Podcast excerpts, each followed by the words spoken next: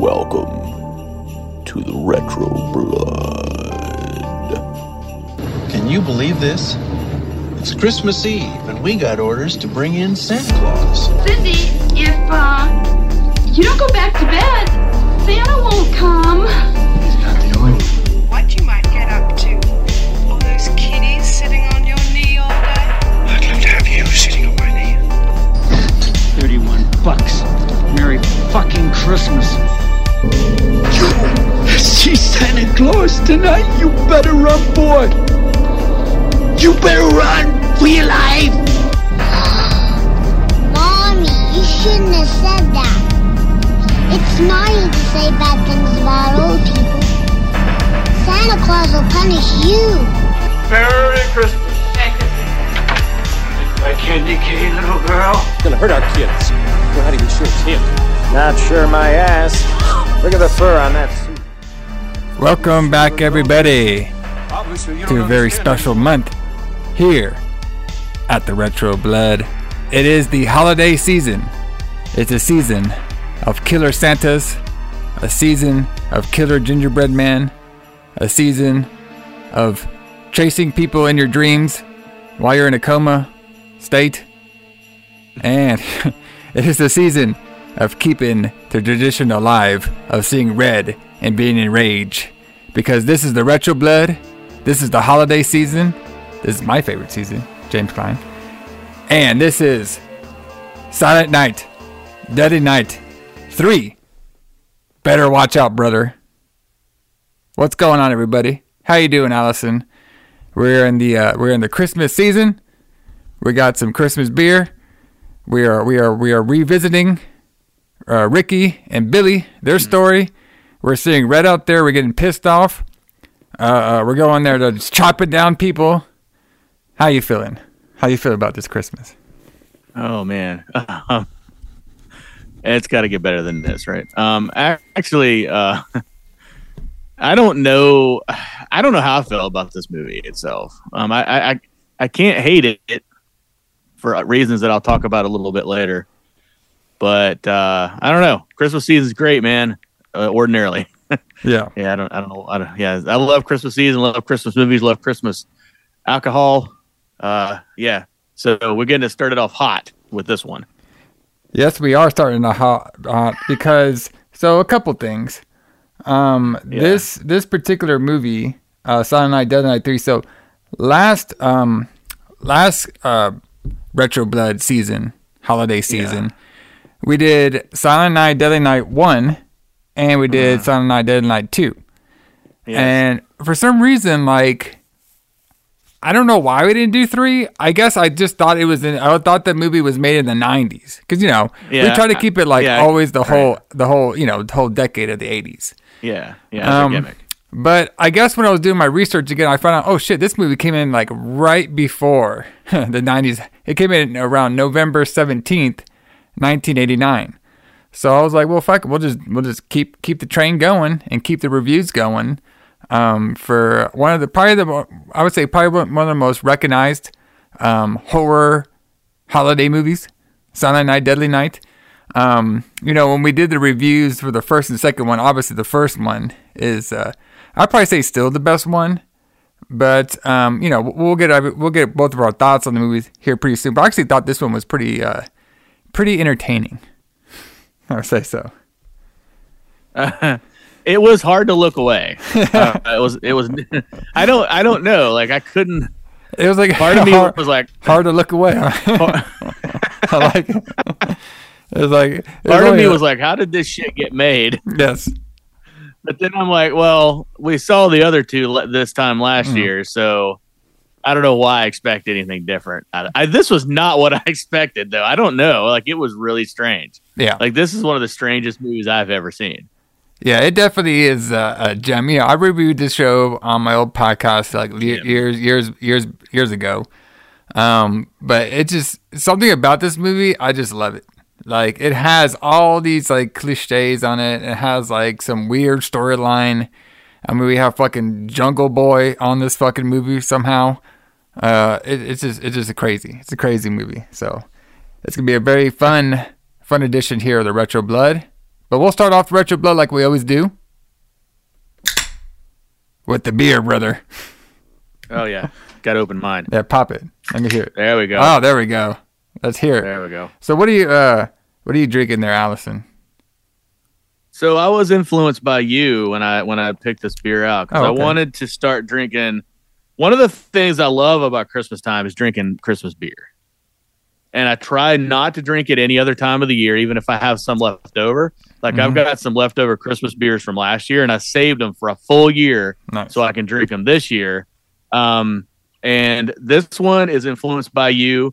It's uh, brewed by the people from your stomping grounds of Texas. It's Shiner's Holiday Cheer. Ooh. You ever had this before? I'm sure you have. We talk about it all the time like I'd be drinking that beer. We Oh talk- yeah, that's the one. So that's the one you've been drinking. Yeah, Holiday Cheer. It's the pecans and peaches. So I finally got some. Yes. Um, it's amber. It's it's a kind of an amber. It's very mahogany looking. Um, it's good. It's um, what I would imagine uh, Texas Christmas would be like. You Yes. know, it's uh, it's it's uh, Very amber. very very amber. Yeah, it's it's like it's it's almost like a hot weather beer in a way. Yeah. It's not a warmer, but it has this pecan. It's like peaches and pecans, and it has this like you know roasted pecan taste to it. Carm caramely, I guess you would say. It's Yes. car- caramel like, um, but it ha- but it's but it's fruity like peaches or apricots. Um, yeah, it's pretty good. Yeah, it's definitely one. You know, I said this before. Um, I think when we did on our last review, you know, when we when we add in the beer talk here and there, like that's probably Yeah. my favorite holiday beer right there. This is the Shiner Holiday Cheer. Now Mm-hmm. it does have a good competition of that um that pecan beer that uh, both me and you had when we saw the AEW show. Like that's some high competition was- right there.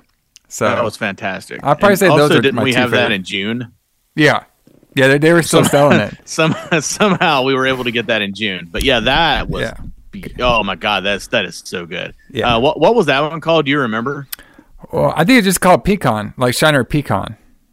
Okay, yeah, that was so good. Like, Yeah. I need to find that again. It's like a it's like a like a beer tasting root beer in a way. It's crazy. yeah, it's a porter. Yeah. It's like a pecan porter. So I'm just doing the the lazy hiker right now. I just had the last one left, but I think you know you had a good idea before we came on on the air. Like you know Christmas season. You know what I mean? This is our this is our time for the dark beers. You know. It's our time to shine. So on our and I'll give out the whole schedule here pretty soon too, because like this month is like my favorite. Okay, I mm. I posted this on my on the Facebook. I posted this on the retro Gla- retro blood Facebook. Like Christmas, there's something about Christmas horror movies that like I just love. I don't know. I like them better than like normal horror movies. It's just like the atmosphere, the ridiculous like constant killer Santas and shit. Like this, like fine, like nut. There's there's a new one coming out like this Nutcracker Massacre. I mean, like oh my god, you guys are just this is fantastic. Okay, and they're all they're all pretty decent. You know.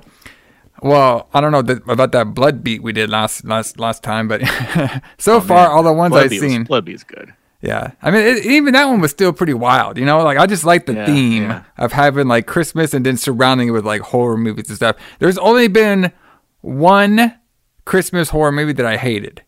I freaking hated Yeah. the film, and it's called this one called Red Christmas. Have you ever seen it? Right? Nah, I haven't seen Okay, it. don't. It's fucking. It just. It's just trash. It's all trash. All right. Anybody out there saying it's good or not? It's not. It's trash. That shit was trash It's all the way. okay, I can't stand that one. But you know, like um, uh, like it just it just something about the vibe of the Christmas stories. I've always been a big fan of. So you know, since it's my favorite month, I want to do a couple extras. You know, so what I'm going to be doing is on the uh, the Facebook group page.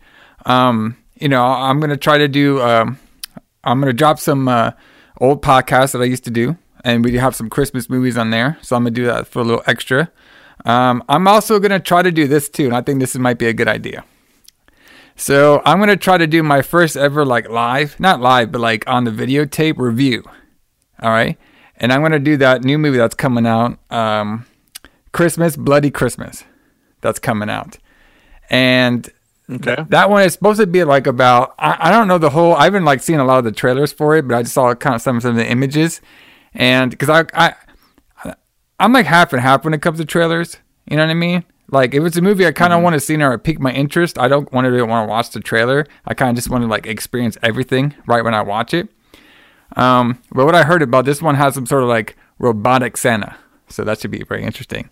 But what I was thinking about doing is doing a, a live in video review of that, just a short one for all of our Facebook uh, group members out there. So, and then of course, you know, me and Allison this month are going to be doing a lights out episode, and we're going to be dropping that lights out episode on Christmas Eve because it's going to be lights out talking all about the original Black Christmas.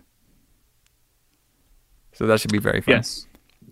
Yeah. So this is actually kind of good for me because like I don't have anything against Christmas horror movies, Yeah. but I've just never really watched any of them.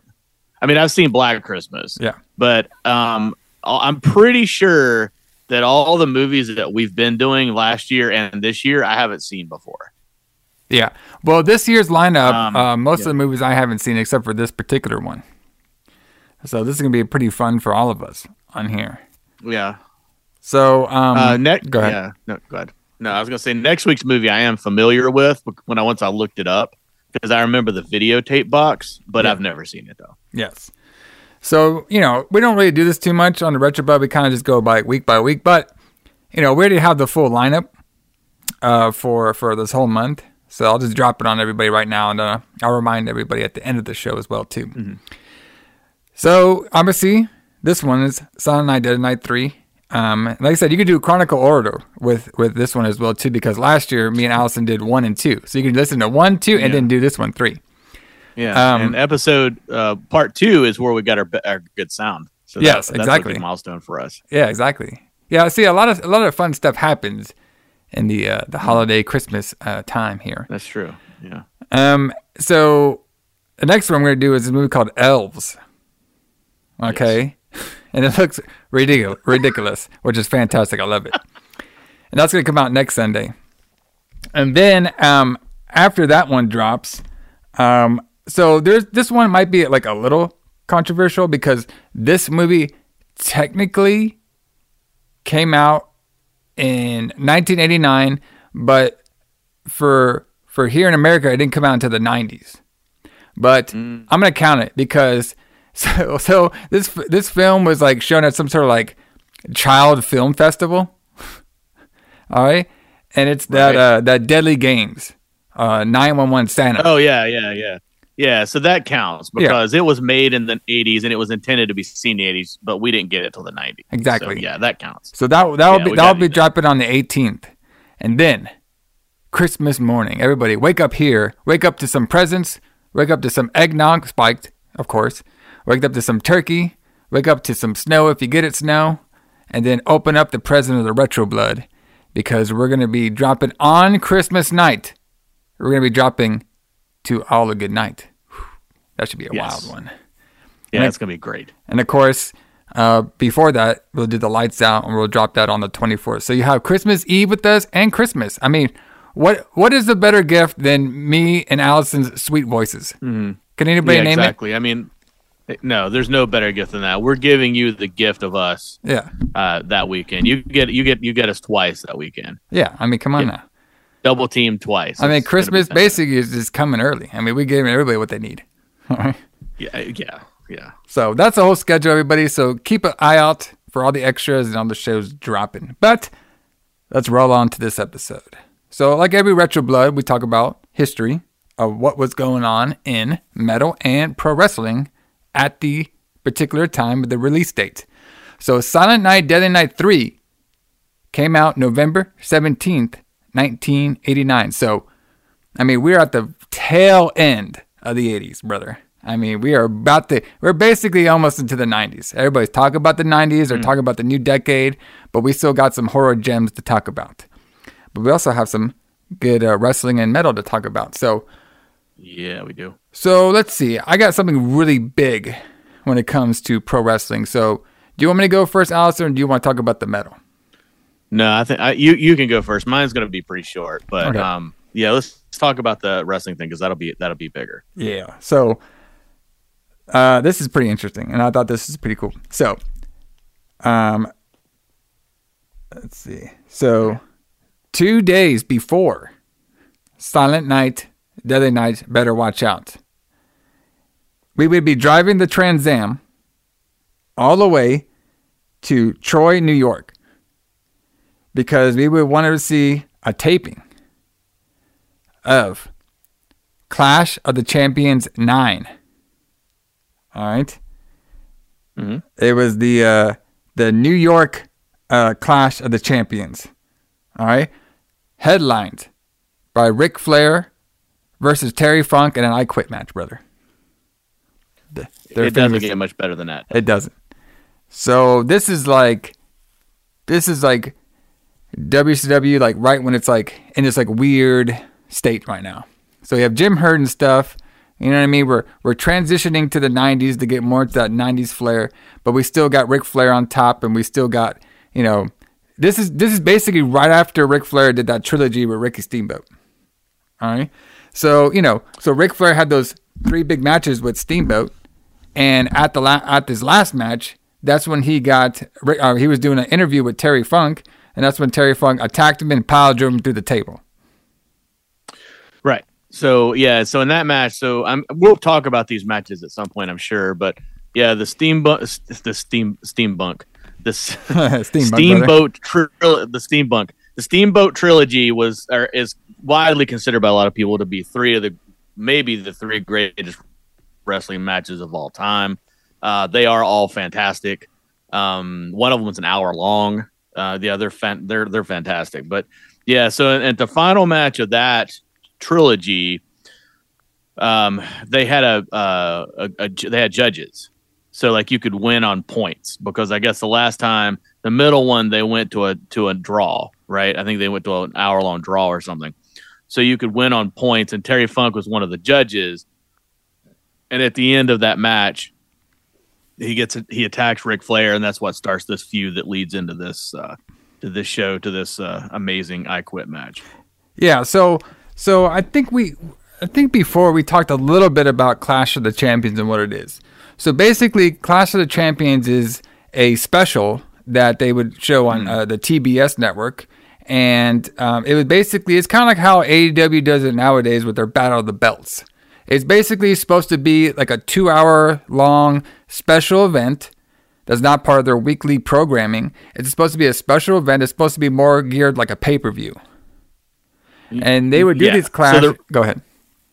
No, I was gonna say so. Yeah, the reason they have those though is because uh, they because Vince McMahon gave away Royal Rumble, the first Royal Rumble, for free against Starcade on the same night originally.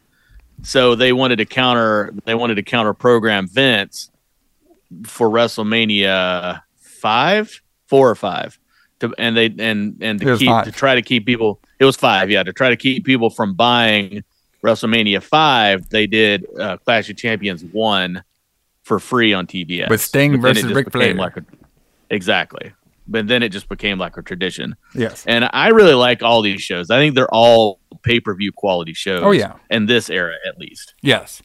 Yeah, I mean, yes, you're exact. Every time they would do like a Clash special, I mean, they were great shows and they had good storylines and great matches to them. Um, and you know they would weave commercials in, and they, this one actually had do some pretty good ratings to it as well. You know, because at this particular point, like WCW wasn't you know that hot of a product. You know, WWE was like full full force of pretty much beating them pretty much every month of the ratings. But the, um, actually, this clash actually got around. Was it about? Um, got it a couple million viewers on there, so they're actually up Yeah. and making a lot of uh, uh, headlines with this particular show. Um, so we we start off. We have the, commentaries, and this is a very interesting mix. Um, Jim Ross and Gordon Solie uh, commentated the whole show. You know, we in this area we don't see a lot of Gordon Solie, Um, you know, doing a lot of commentary. He's, he was mostly like a bigger star in the '70s. But you know, when I was uh, listening to some background of the uh, the actual Clash of Champions show, you know, it was a big uh, influence by Jim Ross bringing in Gordon Solie to kind of you know help him out, kind of re re, re up his career and stuff. Um, but you know, during this this particular time, Gordon, it's kind of like a okay, you know how somebody like Booker T comes back. You know what I mean? He's on these panels and stuff. He's on here. It's like it's like he knows what's going on, but he doesn't really know what's going on. Yeah, but you know, but he act like what's going on. You know what I mean? Like, he, Yeah. it's kind of it's kind of doing one of those things where okay, I'm gonna call these matches, and if I don't know this guy off the indie scene, I'm just gonna say who is this guy? You know what I mean? Like I don't do my Right. my ins extended research. I'm just gonna go off of what I kind of know, and I'm gonna relate it to what I knew back in the day. So right. that's Exactly. Like he. Yeah. Yeah, I was gonna say he doesn't really. You, you he knows what he's supposed to be doing, but you can tell he doesn't watch the shows. Yeah, and I'm sure. Uh, well, I'm sure he probably you know watches like the main shows. You know, but to me, a good commentator should know. Okay, if this guy's debu- debuting tonight, we, can we know a little bit about the guy? you know what I mean? Right. It's like Yeah. It's like okay, we're gonna have uh, uh, uh, Chris Carter show up, and I don't want my commentators being like, "Who? Who? Who the fuck is this guy? Chris Carter? Who the fuck is that? Like, no, okay, I don't know who he is. You don't know. Why do we care about him if we don't know who the fuck this guy is? You know? Can we? Can you tell me a little bit about him? Like, that's what I kind of appreciated about like Jim Ross's con, uh, um, you know, commentary Yeah. even though I didn't really give a shit about it, but when he told me everybody's football background, okay, at least I know something about the motherfucker. Okay. Right. Exactly. Yeah. Yeah. So I think stuff like that helps, you know. But, you know, sometimes commentators just want to go and, like, yeah, we got this guy. He's uh, doing this thing. Okay. So that's what's kind of going on with Gordon Solie. But, you know, obviously, you know, Gordon Solie was probably like the, one of the most famous announcers of all time in pro wrestling. Yeah. Um, so this show is actually like really cool looking. So, like, I'm a really big fan of the uh, set designs of early, like, late uh, 80s WCW going on the early 90s. They had like really cool looking sets. You know, pretty basic looking sets, but like very like like big ramps, uh, nice pyro. You know, very shiny and stuff. So I, I, just like their sets are really cool. So these were no exception. Like this one, like it was like a huge ramp or like a big stage, and then it had like stairs going down it. And so like every time a wrestler would get on top of stage, it looks like he was on top of the world. So I thought that was kind of neat. Um, but we started off Cool design. yeah. And like the music was actually pretty fun during this uh, pay per view as well. And the matches, good shit, good shit here. So our first contest of the evening, our first winter contest, brother, is going to be the uh, the fabulous Freebirds, the carnation of Jimmy Garvin and Michael Hayes. Yeah. Which is the free birds that I know. Yes. Yeah, this is this isn't the uh, WCCW one. This is kind of like the uh, the WCW version, but they still had Badstreet. They still came out to Badstreet. They actually, Oh, sure. They Because- actually, oh, yeah. ahead. They actually defeated. No. Uh, they actually defeated the Road Warriors, Road Warrior Animal and Road Warrior Hawk by Allison's favorite Disqualification. disqualification, brother. Yeah, you know they're not going to beat the Road Warriors clean, man. Yeah, never. Like it's Gotcha. very rare when that if that can even happen, especially around this era. That's for sure. Yeah. Pretty good match though. I liked it. You know, a lot, lot of uh, chemistry, a lot of good um, a lot of good chemistry between these two. So we have another tag team match. We have Doom, Butch Reed and Ron Simmons, great team, with Hell yeah. Woman. I always like that name, Mm. Woman. Okay, this gets right to the point. Uh, they defeated point. Eddie Gilbert and Tommy Rich. So, you know, not too bad. Of course, Doom, big, powerful, jacked up dudes. Great team. Uh, we have another tag team match. We're all about the tag teams that were here in this one. The Midnight Express brother, Bobby Eaton and Stan Lane. Uh, they defeated the Dynamic Dudes, Allison's favorite team. The Dynamic Dudes, Johnny Ace and Shane Douglas. Yep. Laurinaitis and uh, and Shane Douglas. Yeah, I, I never asked you this. they're, they're Uh, a fantastic team. uh, what did you? How, how did you feel about Shane Douglas? I lo- I like Shane Douglas. Um, I really like Shane Douglas when he was in ECW. Exactly. This guy Um, he was, was great. ECW champion. He was great. He was even good um, when he came back to WCW. Yeah. Um, when he was in that faction with uh, was it Perry Saturn and some other people? yeah, the Revolution. The Revolution. Yeah, that's what they were And called. he was, that uh, was even pretty good. Yeah, and he had his. Uh, I think he was managed at the time by Torrie Wilson. That's what I was thinking. Yeah. Yeah, because well, maybe No, was, no, was Kidman in that, or was he in the Filthy Animals? no, he was in Kidman that. and Torrie Wilson together. yeah, they were, but then they did like this like angle where like she like split from Oh, him right. for a little bit. Oh, right, right. because they right, probably like so you know the biggest thing about Shane Douglas when he was in ECW he had Francine, and they had the whole like big jock and cheerleader type of gimmick going on. But Right. uh, you know he was great. Like his later work in ECW with his promos and his his like presence and stuff. I thought he was a great ECW champion. A lot better than this uh, random tag team with like skateboards and shit. so uh, It's just so weird. So this match was actually a little interesting. The next one, Steve Williams defeated the Super Destroyer. Yeah. So and the this, Super Destroyer is uh, fuck, Put Jack Victory. Jack Victory, brother. Yeah. This is like the fourth, I think the fourth, third or fourth mass character he played. Yeah, brother. Duh. So it, other than so he was he was assassin. He was one of the assassins. Yeah, Russian assassin He was a too. character named. Yeah, he was one of the. He was a character named the Blackmailer. Yeah. Um, he was. Are you serious with his name? Destroyer. So this guy was called the terrorist. Where the fuck was that at? I know you can tell there's not a lot of thought put into this. Um, and I think he actually played a character named the Terrorist too, if I'm not mistaken. So also had in this match we had a Um, run in by Santa Claus too. So that was cool. Yes, but that's amazing. That's, who played Santa Claus?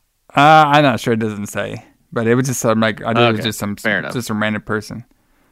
Um, Fair enough. yeah, I think when I watched it, I I I, I didn't say I skipped this part, but I didn't. Let's just, let's just say I didn't watch it fully. So if Santa Claus was a wrestler, I didn't really notice it. Um, this next match was a, a fantastic match. And these guys, uh, they they fought before. I think they fought at that year's Halloween Havoc that we actually reviewed before. But we had uh, another match between the Steiner brothers, Rick and Scott, versus the Skyscrapers, Dan Spivey and Sid Vicious, brother. Huh. Why can't we have that team back nowadays? The Skyscrapers.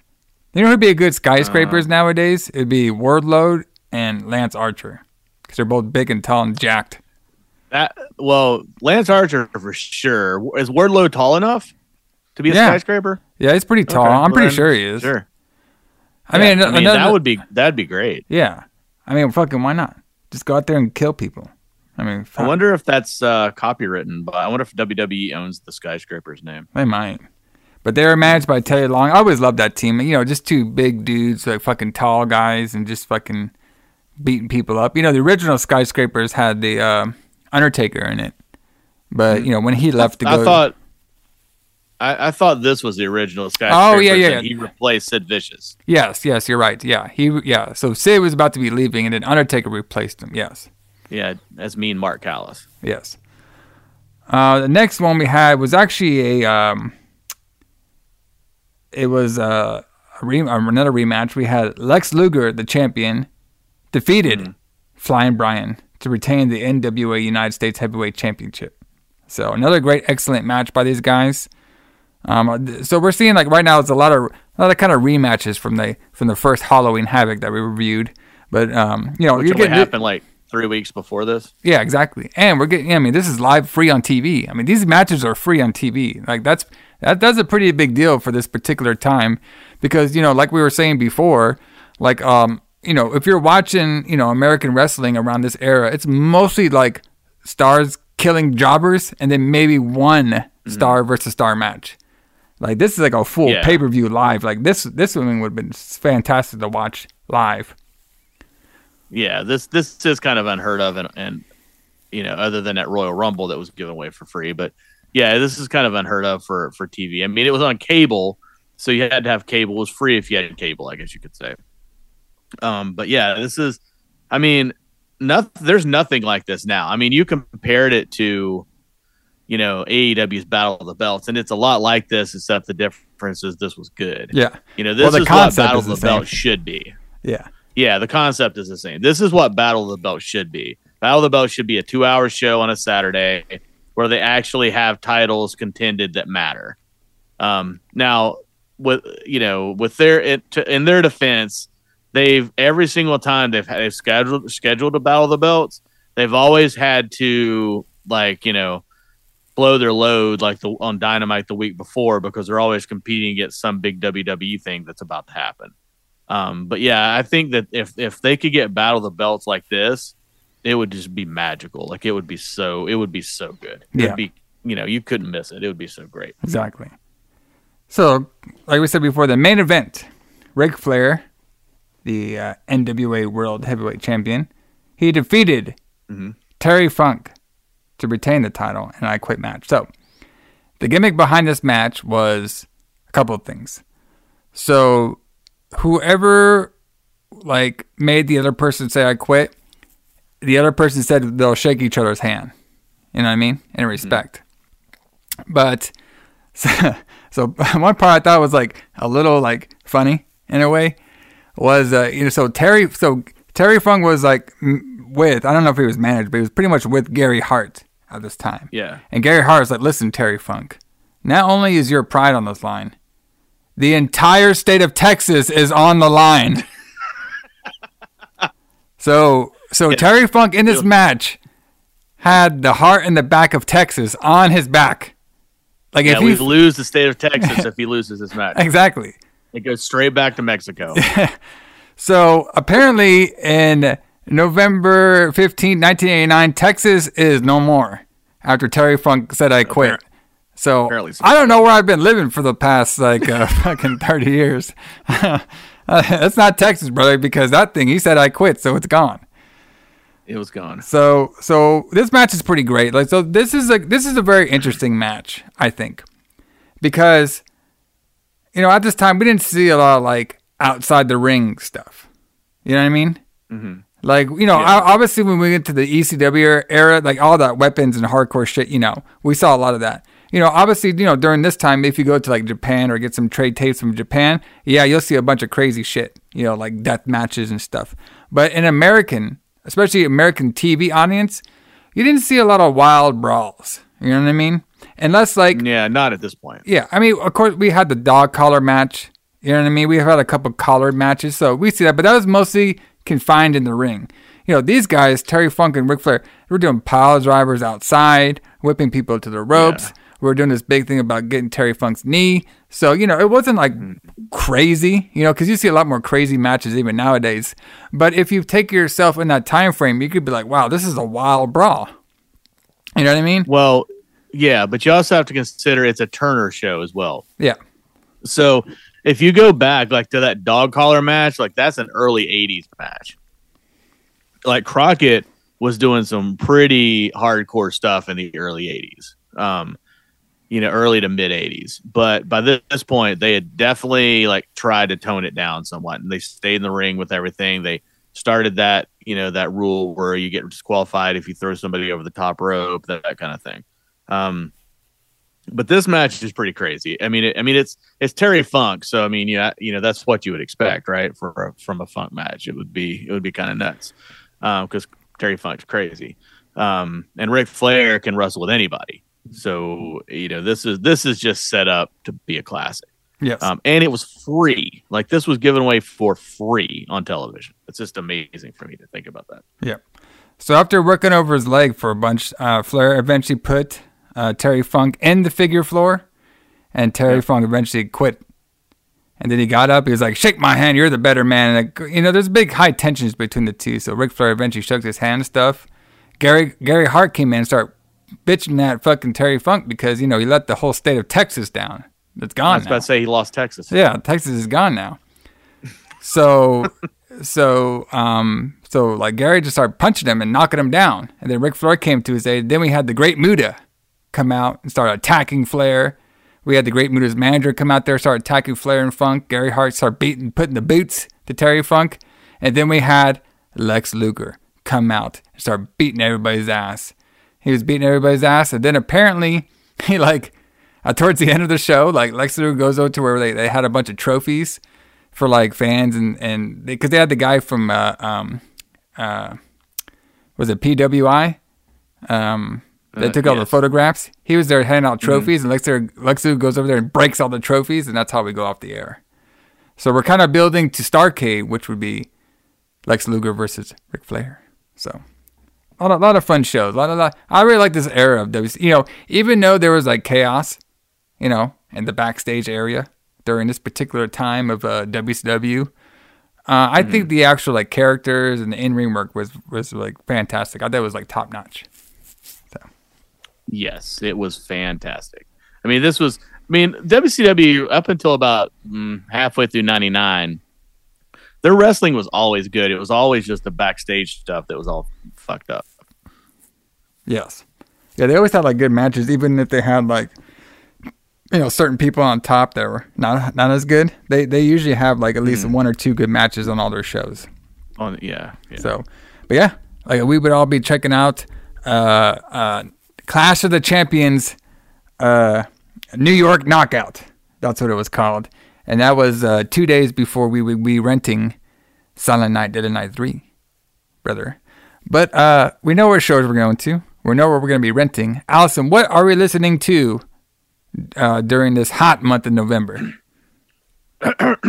okay, on our way to going to see uh, Clash of Champions or watching it on television and going to the rental store so we can rent Silent Night, Deadly Night 3.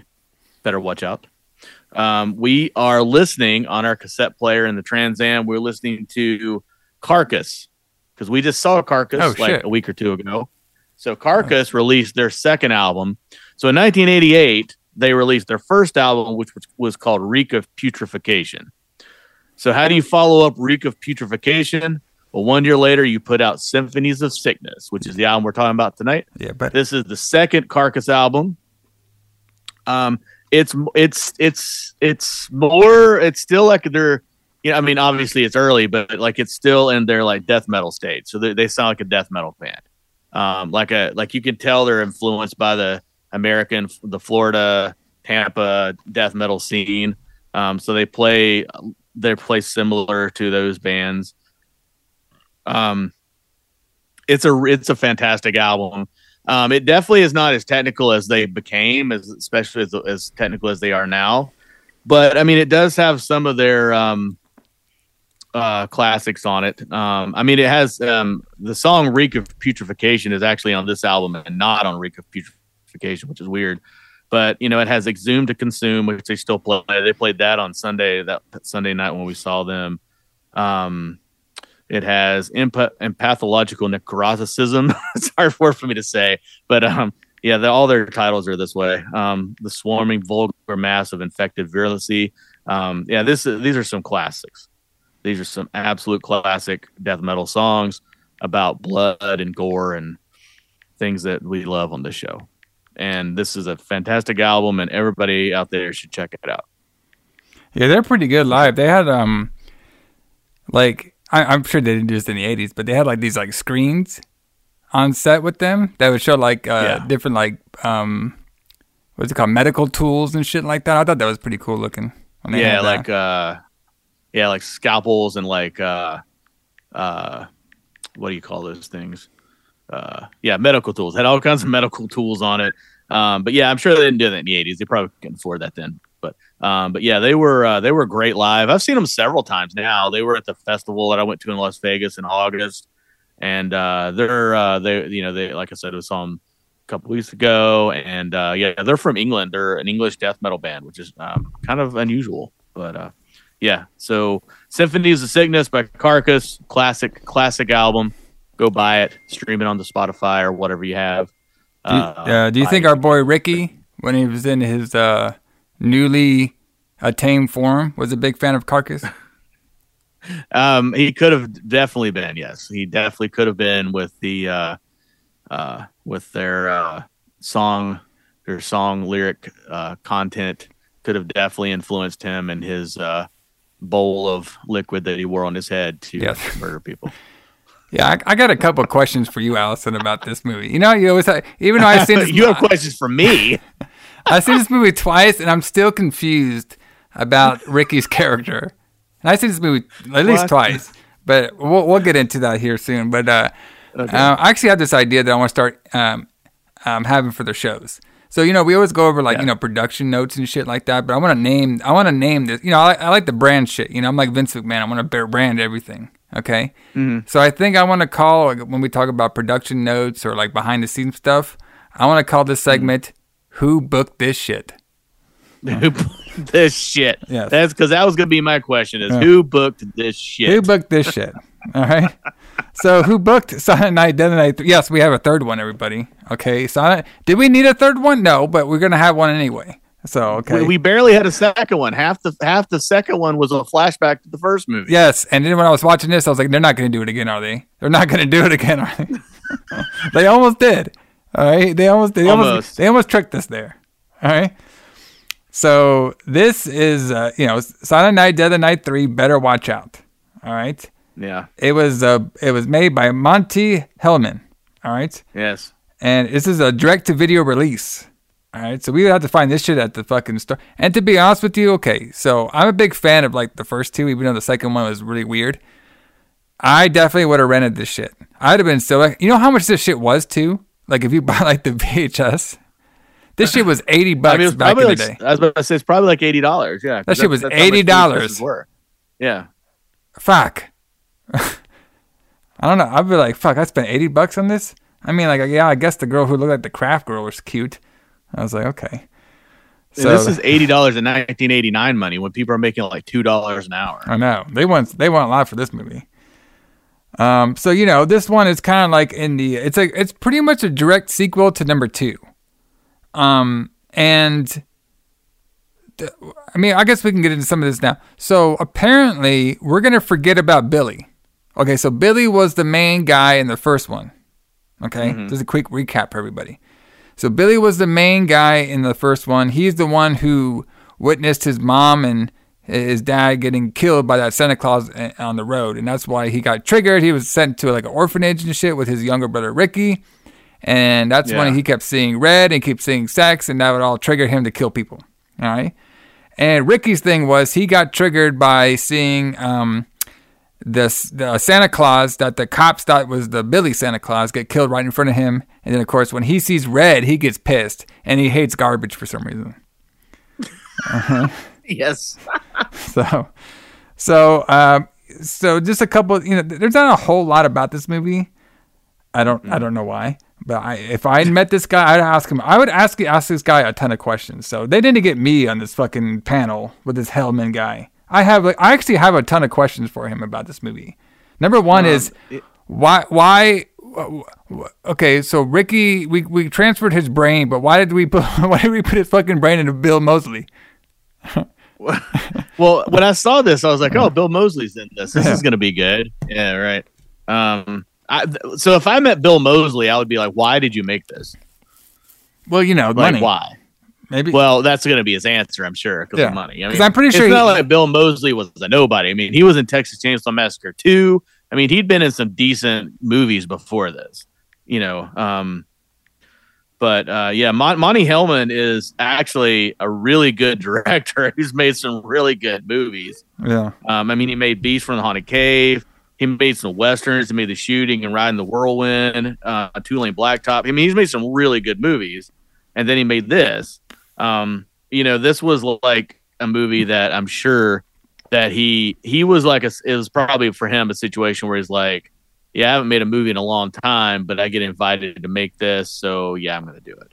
That kind of thing was is my guess. So Um, but it- according to he didn't write it though.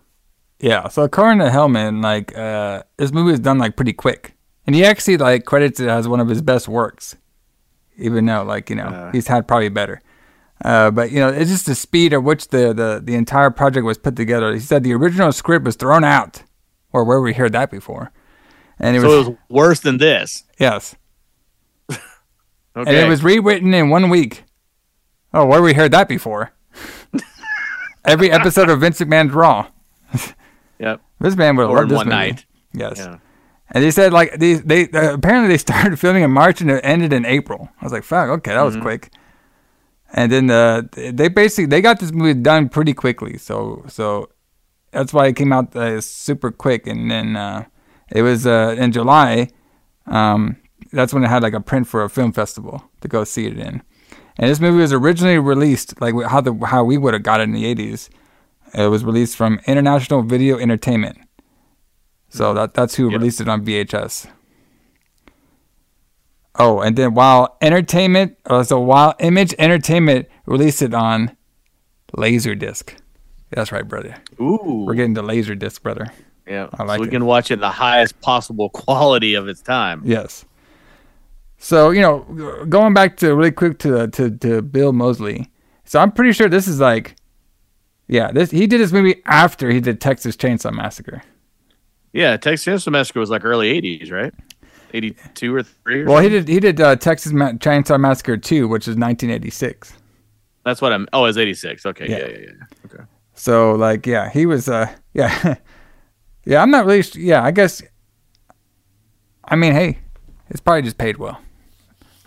Because he Yeah, didn't I really mean, have a you lot know, of he- lines in here. He was just kind of like showing up. Laura. Yeah. Um, Yes. that was pretty much it. Um, yeah, he was. I mean, he's. uh, You know, he he was not like. I mean, I love Bill Moseley. You know, I love Bill Moseley in Texas Chainsaw Massacre 2. I love him in the Rob Zombie movies. He's great. But you know, you're right. He's not like a an A-list uh, actor, probably. But you know, he'd been in Texas Chainsaw Massacre. He'd been in a lot of bit parts or like a lot of like supporting roles. Um, Yeah, he was in The First Blob. Power. The Blob. He was in the Blob. He was in the First Power, which is a movie we'll probably do eventually. Pink Um, Cadillac. Pink Cadillac. Yeah. So he did Pink um, Cadillac with Clint Eastwood. Then he did Silent Night, Deadly Night 3. mm-hmm. Yeah, buddy. But he had a he had a larger role in that. He it's really he's this movie is like really strange. It's almost like it's a cross between uh Halloween four and Friday the thirteenth part seven. I don't know when part seven came out in comparison to this, but it's it, it's a it's like a cross between those two two Yeah. stories. Kind of mergers. But let's get into everybody. Let's get into Silent Night, Deadly Night 3. Better watch out. Better watch out, brother. Enter a world of dreams. Laura, tell me what you saw in your dream. I told you, Dr. Newbury. Santa Claus. A world of silence. Subject may be making contact. I don't want to see the future or the past. I just want to be normal. A world of madness. No one is normal. A world that can't be ignored. She likes it, loves it. She can't resist it. She wants to penetrate his mind, see what he sees. He was a little boy, and then something happened. Something terrible. Because when the dream is over, I don't know what's going on here, but whatever it is, the nightmare begins. Ah! The Yuletide terror returns. His brain was surgically reconstructed. If you don't mind my saying, I'd have pulled his plug. Even his life was of value. with the saga that shocked a nation. Robert Culp, Silent Night, Deadly Night, Part 3. Better watch out. Supported by full trade and consumer advertising. POP includes a full-size poster. All right. So we're starting off the movie. So we did like a little recap. You know, we had Billy, the main person for number one. Saw his parents got killed by Santa. He got enraged by Santa Claus. He got enraged by sex. That's why he started killing everybody. We had Ricky, the younger brother of Billy. Uh, see, saw a Santa Claus that the cops thought were Billy, but wasn't sh- shot and killed in front of him plus all the trauma that happened with Billy that he heard about, uh, he would get triggered by red. All right. So different kind of triggering with Billy and Ricky, but the same kind of concept. So when we last saw Ricky, he got shot to death apparently, and he uh, died. So what we see is we see we start off with some girl where we find out her name is gonna be Laura. At first, I was like, okay, Yes. am I on the right movie? Is this The Craft? Craft. because Yeah. she had she's had all the crosses on her and that fucking black, you know, the dress. Mhm. You know what I mean? So she's in like this room, it's like this white room, or what I put in my ro- what I put in my notes. She wakes up in a white room-like structure. Uh-huh. she has crosses everywhere, and she looks over to see to see some guy in a coma. So we don't know who this guy guy is yet, but he's a guy in a coma, and like, okay, you ever seen the movie uh, um, Aliens Attack? Uh, I don't think I've seen that. No. No, Mars Attacks. Bad. Mars Attacks. Mars Attacks. Yes, I have seen Mars Attacks. Remember how the aliens had like their brain and like the little thing? Mm-hmm. Yeah, that, that's what this guy looked like. Because he had his little brain like a tube. All right. Yeah, it looked like a really cheap Halloween costume. So she like looks at him stuff, right? And she's like smiling and everything. And eventually he wakes up and he has like one of those like knives, those little like cavender knives. And then like he's like, Laura. And then she like runs away and shit. And he eventually catches her a little bit, cuts her arm, she keeps running. She's like running through all the halls. She got, you know, just running through all these halls. She eventually sees Santa. And she's like, she's like close follows to Santa because she wants some help and stuff. Um, and then she eventually opens up this room. She sees uh, the guy in his bloody room, and um, she's she's running around there, and she sees Santa like like in this white room, but he's like you know how the, the Santa Claus are like there and like during like their little Santa meetings, like they have like tree there, we have presents. Well, what do you call them? Santa meetings. What do you That's call- a good name. That's a good name, as any. That just it just threw me off for a minute. Okay, you know when you bring your kid to go on. meet Santa, like what do you call that? You don't call them Santa meetings? I mean, I don't know what you call that. That's as good a name as any. It just threw me off. Hey, we're gonna go meet Santa. I mean, what do you call? Yeah, what do you okay. call that? Like, yeah, hey, I'm gonna bring you to go see Santa. So there's nobody bringing her. She just showed up, and Santa was just there, and he says, "I go sit in my lap." I was like, okay. Yeah. So she goes and she just wants all the shit. Like, I want like a bicycle. I want a fucking. Uh, I want a Barbie. I want a bicycle. I want a radio. I was like, man, calm down. She she wants a Mickey Mouse watch and shit. And I was like, okay. And then eventually Santa pulls a knife and she screams. Yeah. I actually liked that scene where like Santa was like there. Like I don't know, I liked it. So uh, she wakes up and apparently she was dreaming. All right. You don't say. And yes. Oh yeah, yeah, swerve. There you go. She was dreaming. Swerve. and uh, so we had this doctor, Newbury. This guy was fucking weird. This Doctor Newbury guy, very strange Yeah, I, character. ca- I call him uh, uh, Doctor Loomis Light. yeah, it's very light. Yes, very light. So the big thing. So we find out that this girl that that was doing all the walking, her name is Laura. Okay. Um, and she uh, she's blind. Yeah. All right. And this Dr. Newbury is doing like experiments with her to, uh, to uh, test her dreams out. And we're kind of like getting like a little like hints about like she's basically in this like this experiment phase where she is uh she goes to sleep and then she's like the doctor is trying to connect both the coma victim that we see over there and her together to see if like to see like if she can like talk to this person that's in a coma by her uh, uh her uh telepathic powers that she supposedly has. Y- yes. And then, uh, so every time she wakes up, the doctor's like, okay, what was it? What did you see? She was like, I didn't see that much. I was just seeing dreams. He's like, what kind of dreams? Like, he wants to know more, more, more questions. She was like, well, I was dreaming about Christmas. And, and you know, because it's Christmas Eve. So I was dreaming about, of course, I was dreaming about Santa. He's like, Right, well, what, what was the Santa doing? She's like, well, he was doing Santa stuff. He's like, okay, well, can we try this again? Can, you know, he wants to try like another one. He wants to get more vivid answers. And then he goes and talk, starts talking to himself. And this is what we, we kind of, he's like talking to himself like on one of those radios. This Saying- was annoying. Yes. when he's like talking into the the recorder. Yes. Like it was just obnoxious. I was afraid the whole movie would be like this with this moron talking into this uh, recorder, but luckily they knocked this off after a little while. Yes. Um, so, so she, he's kind of like going on saying like, you know, he wants to try this experiment again. he's like, uh, you know, like I think it's working, but I'm not sure. Is it working? Maybe it's working. I'm not really sure. Though. Who knows? But who knows? That's he doesn't he literally say that? He's Yes. like, I think it's working, but I'm not sure. It Yes. might be. I don't know if it is. I'm like, well, my favorite part's coming up here of doctor soon. are you? this bro, this guy had some lines. Okay, I don't know where the fuck they found this guy. Um, so he wants to try this experiment again. All right. Um, so he puts uh Laura back down, and this is when we get the first scene from the very first movie. So this is a, a, a little confusing here. Uh, so this is why I need to be on a panel because I'm very passionate about my Silent Night, Deadly Night movies. Okay. Yeah. So here's my first question. Okay. So Laura is she's she's tap, tapered into. Let's just spoil it. The guy who's in the coma is Ricky. Okay. Yeah. That's the guy who's in the coma. That's the guy who the doc is trying to link to.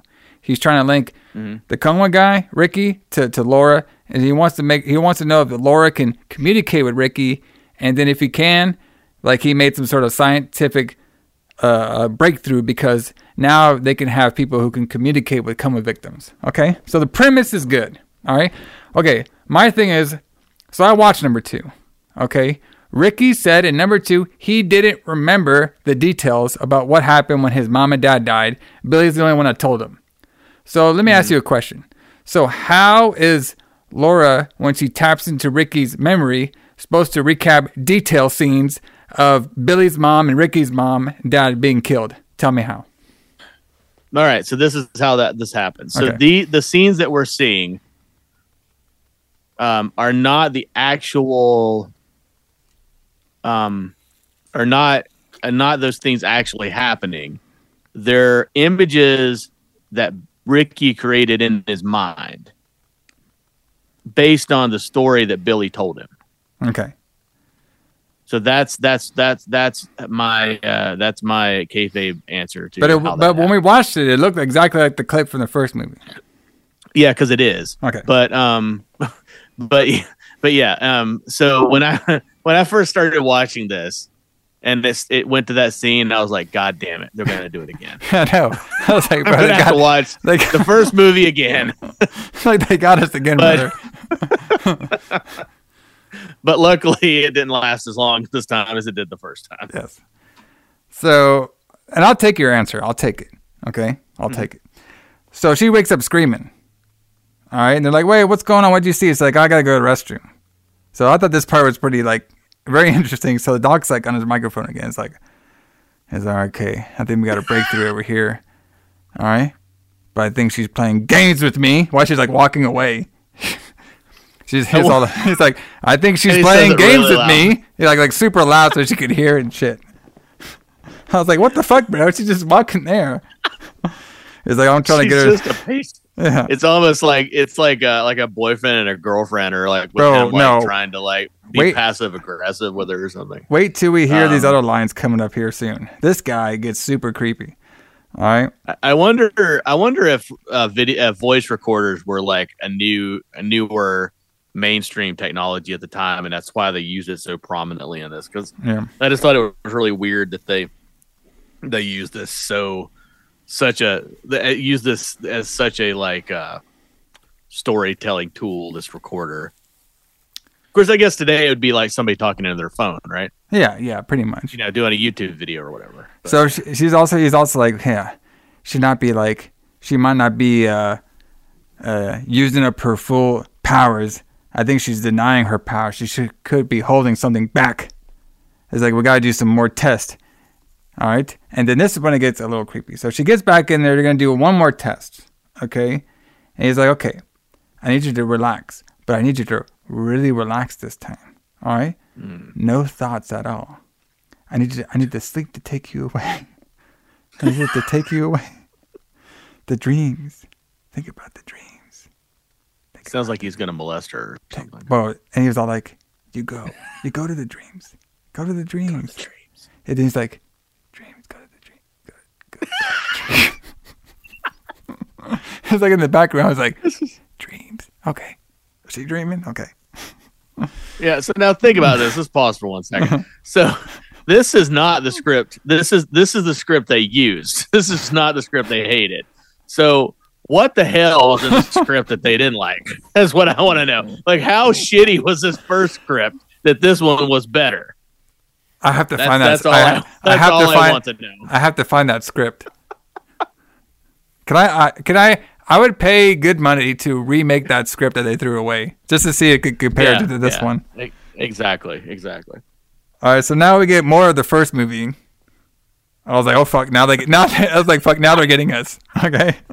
so Oh, this is when Santa here we was uh, uh shooting shooting at the uh, the mom and the dad and and you know Yeah. Billy's watching this whole thing. So so then Laura she now uh she's now waking up freaking out now. All right. Um and then she, she Doc's looking over and then she's looking at the coma guy and then we this is when we finally see the the chart for the coma guy and it's gonna Yes. be Richard Ricky Caldwell. No. Yeah. So he's back, brother. He's back. He's- yeah. And he doesn't look anything like he did in the second movie at all. No.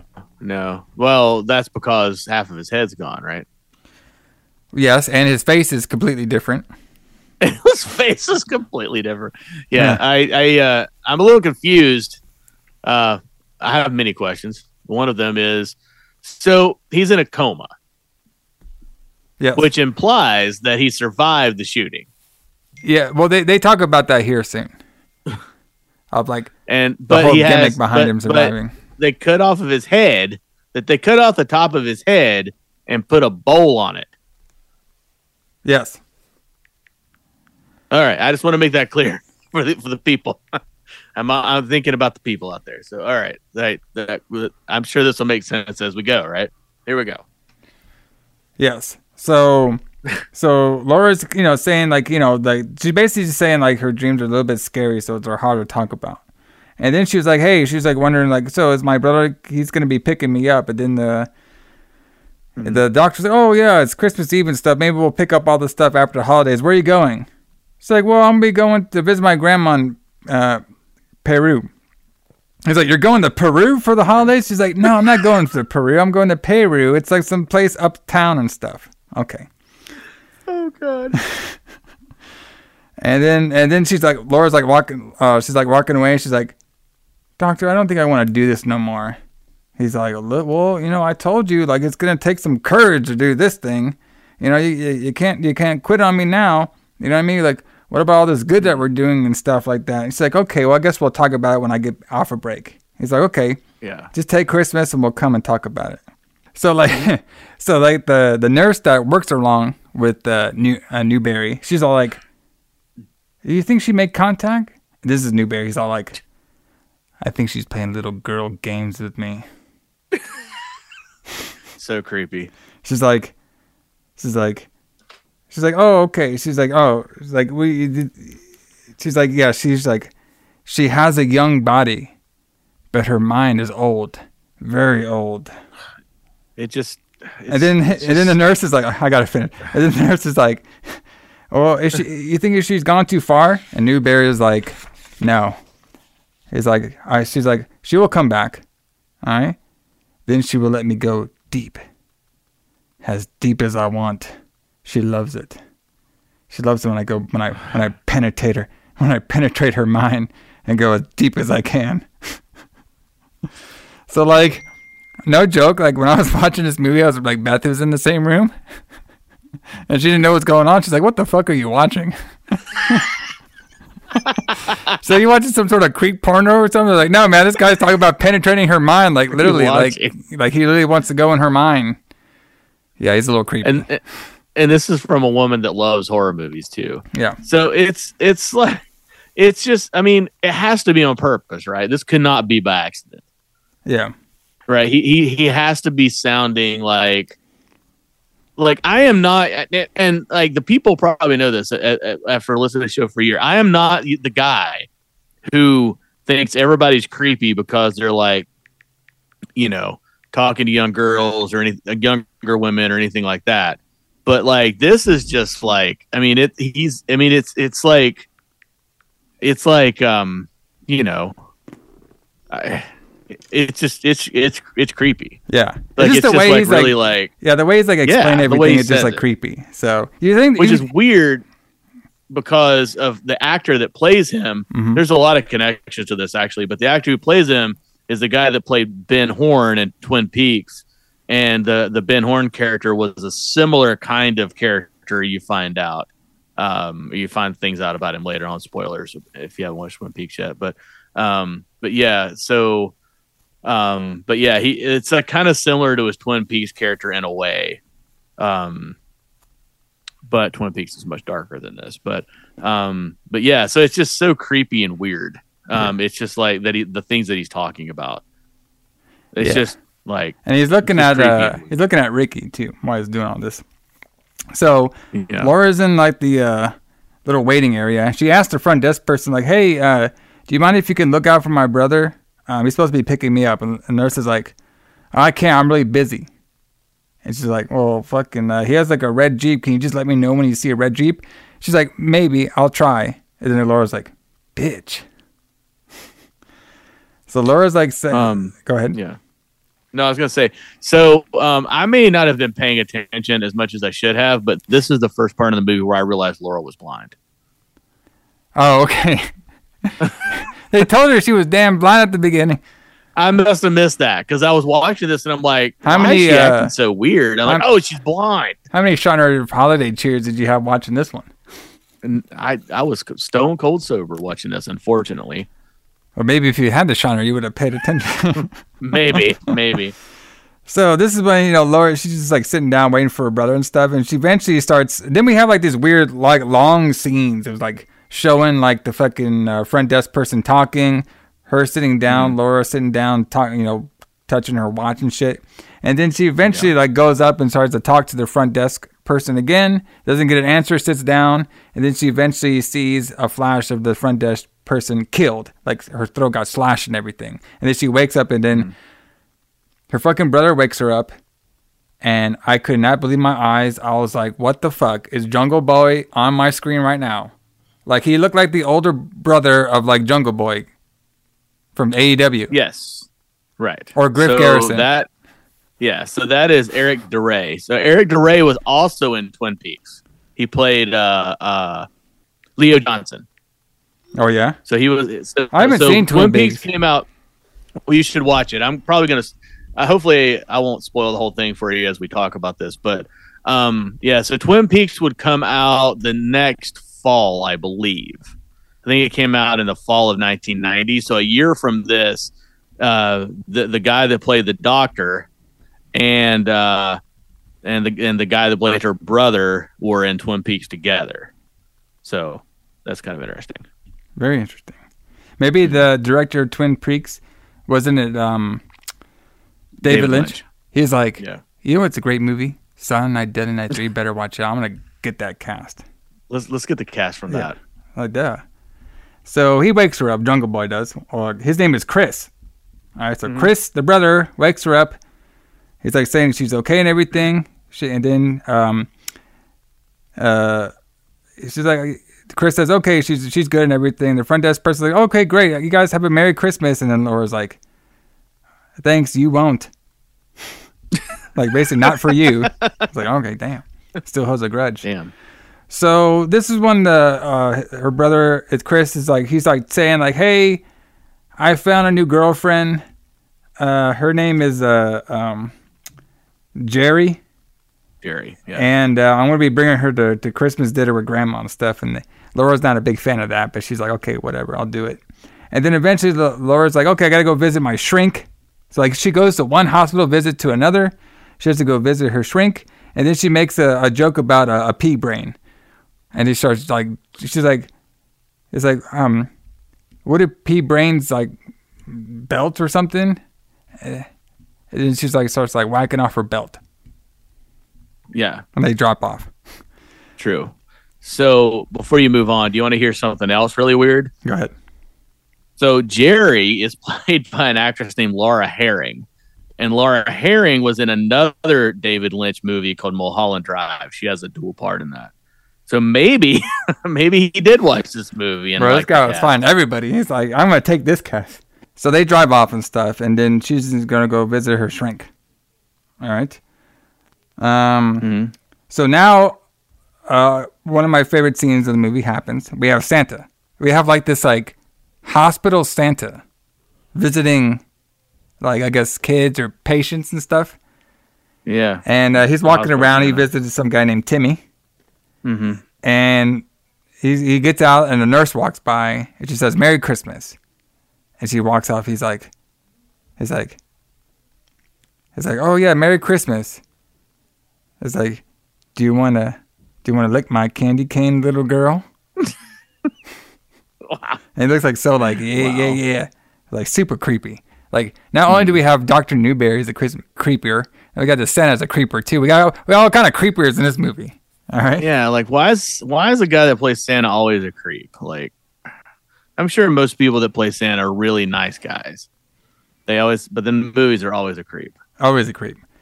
So he, hmm. the Santa Claus, goes to Ricky's room, right? For some hmm. reason. For He's some like- reason, He's like, "Oh, you're a coma victim. All right, do you want some of this, Ricky? You vegetable?" I was like, "Fuck." He's like, "Oh yeah, that's right. Vegetables don't drink." He's just making all these kind of gr- jokes. Uh, so now Ricky starts. I guess somehow like Santa's presence has now triggered Ricky to wake up out of his hmm. coma, and Well, that's what he does. He wakes up out of his coma. All right, and then uh, the Santa's making some bit more jokes and stuff, and then eventually Ricky walks up. And then the, this is like a weird like scene. It's like it's like the camera cuts right, and the, the Santa was like, "Oh, what the fuck? Hey, buddy, you're not well." Uh, it's like, "Hey, hey, uh, hey, man, I was just kidding about that broccoli stuff. Um, you know, you okay? Don't do this." Okay, and he like freaks out and he dies. yeah, yeah, and it's pretty much delivered exactly the way you just did. Yes, it was just so like ran. It's like okay, all right, guy, we got you for like an hour. Can we just get this done? All right, we did 143 takes. Can we just get this one done? I got, I got a budget over here. All right, so now we we get a scene of Laura. She's like talking to her shrink now. Okay, so this is when we find out that Laura she, uh, she basically has some trauma because her parents died in a plane crash. Yeah. Okay. And that's what kind of gave her some trauma. You know, obviously being blind and, you know, not being feeling like she's normal. Um, and then she starts talking about like all this like stuff she's been seeing lately. Uh, like all these visions that she's been seeing and stuff, and how it's just like kind of like disturbing her and stuff. And um, and then of course the shrink thinks, think, okay, he, he thinks like the uh, she needs to like get out there more. She needs to like communicate with more people. She doesn't need to be so closed off. You know, she, he's trying to say like you know just because you're blind and stuff doesn't mean you can't interact with people. You know. Yeah, of course. So he's trying to like you know make some good points over here. And uh, you know she's just like well you know like I just don't I just don't feel very normal and stuff. I just want to like you know get myself back into you know, try to figure things out some more. So she's he's like sounding like, you know, the shrink space saying like, you know, your anger. He just feels like a lot of anger in her, a lot of like pent up anger that she kind of needs to like maybe help have people help her out with more. You know what I mean? Like to be a little bit more open than she Yeah. is. So, and then she basically says something about being like, you know, trust people more and we just want to be a normal normal. And then she sees a click flashback of Ricky uh, saying like, no one is normal. And then she freaks out a little bit. Alright. Nobody. No one is normal. So now we have, uh, you know, Ricky. He's now leaving the hospital, and then he eventually kills the front desk person with the envelope knife. Yep, just like she said. Yes. So just like Laura saw in her premonition. Premonition. All right. Uh, the the front desk person has died. And then, uh, did you see the blood spatter scene? Oh yes, I did definitely. Did it, it looked like some ketchup and it just poured out of a bottle? Yeah, they didn't spend a lot of money on that. It was just like they basically just took like a. It's like okay, I need you to spray it like just really quick on the papers. Okay, great, add it in. Great. So now this is when we meet Jerry, uh, Chris's girlfriend, his, his squeeze, uh, that, that he's bringing for Christmas dinner to Grandma's house. So he really likes his Yep. squeeze. Mhm. And every time I looked at this guy, I was like, "Fuck, man, he looks like he looks like he could be. There could be like a new trio. All right, Jungle Boy, Jack Perry, Griff Garrison and then Chris. All right, they could be a new With- tag with- team. All right. with his crazy like curly 1980s hair. Yes. And he, bro, even, okay, so when he was walking behind, you just saw his hair and his jean jacket. I was like, fuck, that is like so. That, is, that don't tell me it's not one of them. Or maybe maybe Griff Garrison and Jungle Boy like copied Chris. Maybe that's what it is. Maybe they should No. team up. uh They should team up Griff Garrison and Jungle Boy. Yeah, that'd be a good team. Now that he now that he lost his dinosaur friend. Yes. So, so Chris is now introducing uh, Jerry to Laura, uh, or Lo- Lori. So, uh, so she's all like, "Hey, this is uh, this is Jerry," uh, and she's like, "Oh yeah, Chris told me uh, a lot about you." And then Laura's like, "Oh yeah, Chris told me that you give him good head." oh shit! Okay. That's awkward. Dang. And it's like okay, and then and then uh, Jerry, one for a comeback of herself. She's like, I'm also good with my hands too. Ooh, okay. burn. So this part is a little funny. Ricky is now entered outside. All right, and they have now driven driven off. They're all driven off to go meet their uh, grandma. So I didn't really get this scene. So Ricky in a hospital gown with a exposed brain. He Well, it's covered by a bowl. It's not completely exposed. Okay, so this guy is just walking out in traffic like nothing's the matter at all. Yep. Yep. Yep. Would you have stopped for Ricky uh, in, in 1989? I don't know, man. Like I, I don't I don't know what I would have thought if I if I'd seen like a guy in a hospital gown with half of his head cut off with a bowl on top of it with liquid sloshing around inside of it. I don't I don't even I don't know. I don't know. I would probably have just driven around him and just kept going. So Jerry asks a weird question. She's like, Mm-hmm. "Hey Laura, how how long have you been handicapped for?" the fuck? What is what the dialogue in this movie? Everybody's like an asshole. I mean, how, Yes. how do you fuck? I mean, the girl just said you to give good head. I mean, I take that as a compliment. Anyway, so uh, so she's like, not, and then Chris basically wants him to change the subject. All right, but she's like, she doesn't see it as a Laura doesn't see her blindness as a as a handicapped. Okay, that's basically we're getting onto this whole scene. Though this is like a we there's like I guess like Laura's not feeling that well, so she kind of dozes off a little bit after that little scuffle. Um, and this is when a scene where like we see like the cops when they're like uh, shooting Santa Claus in front of Ricky. So we got like a little flashback from the first movie again. All right, then uh, then then uh, Laura breaks up, and we could basically tell right now that now Laura and then Ricky they're now like they're like uh um, they're connected, so they can kind of like they're not like connected like how they were in Halloween four. All right, uh, with, with the with uh, Michael Myers and uh, Danielle Harris's character, they weren't like connected like that, but they're like they're, they're semi they're semi connected like that. So I can see where you Right, got they're the connected like Jason, but like Jason and the girl from Friday the Thirteenth Seven is yes. kind of. Yeah. So this is when so now Ricky is uh he's trying to get hitchhiked to Peru. And he's actually like in front of the Peru sign in his guard outfit with his brain exposed hitchhiking. All I just can't. This is ridiculous.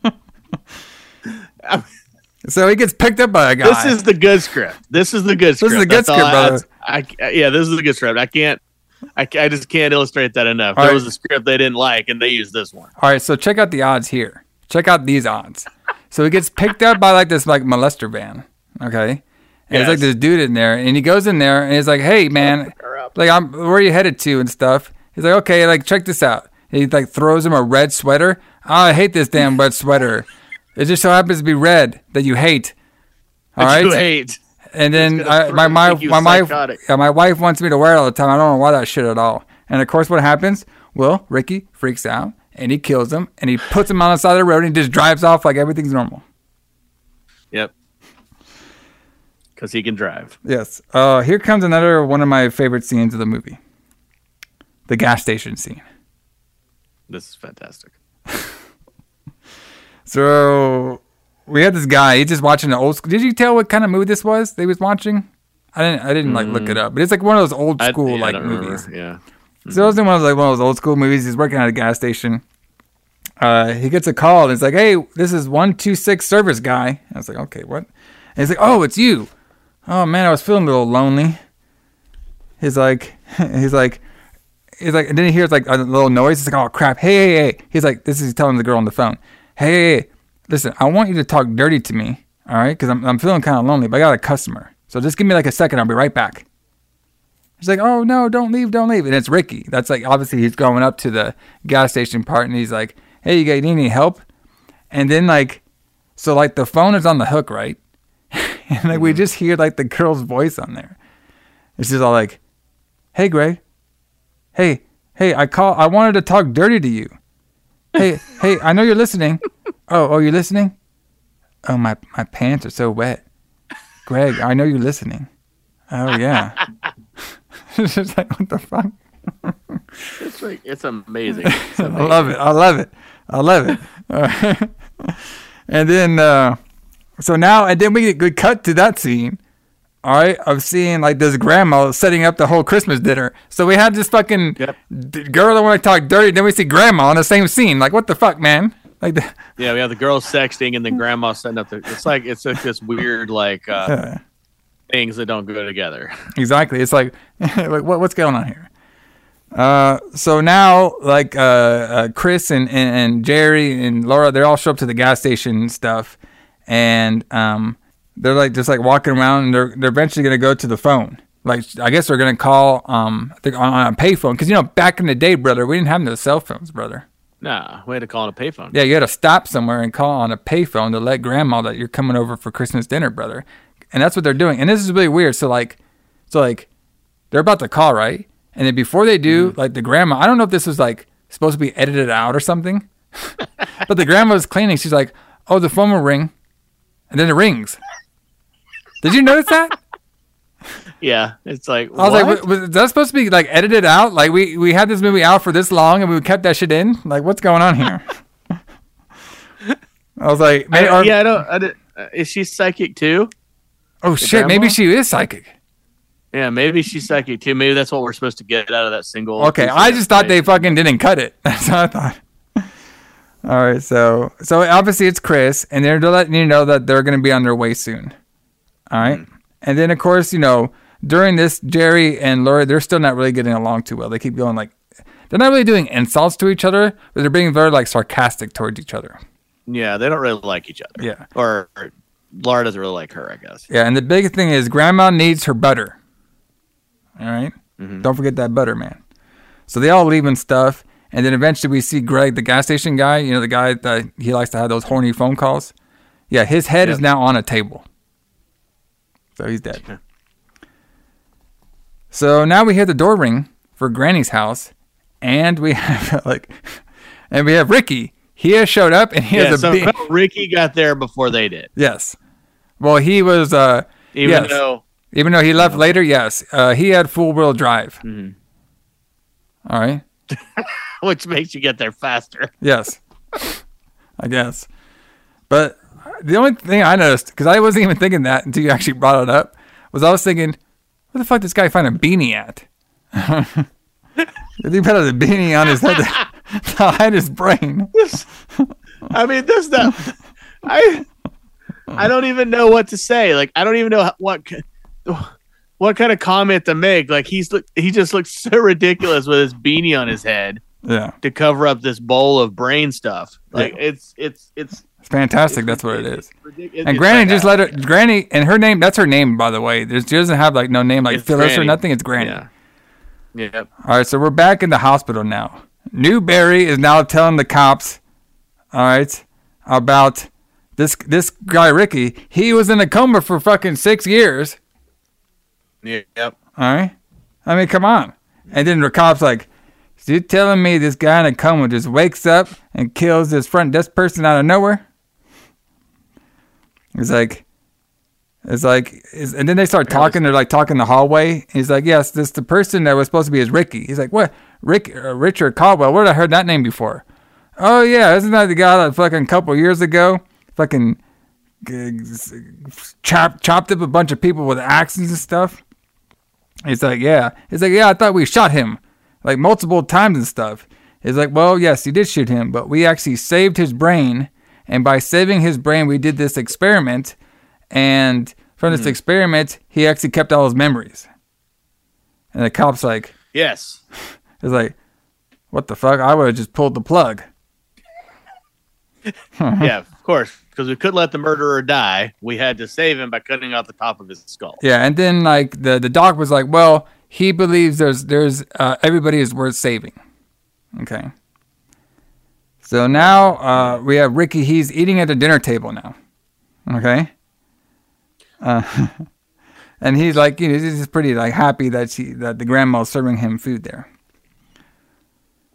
So now this is when the the Doctor Newbury is now telling the the sheriff, the cop, um, he's telling them about the uh, uh, what his work is.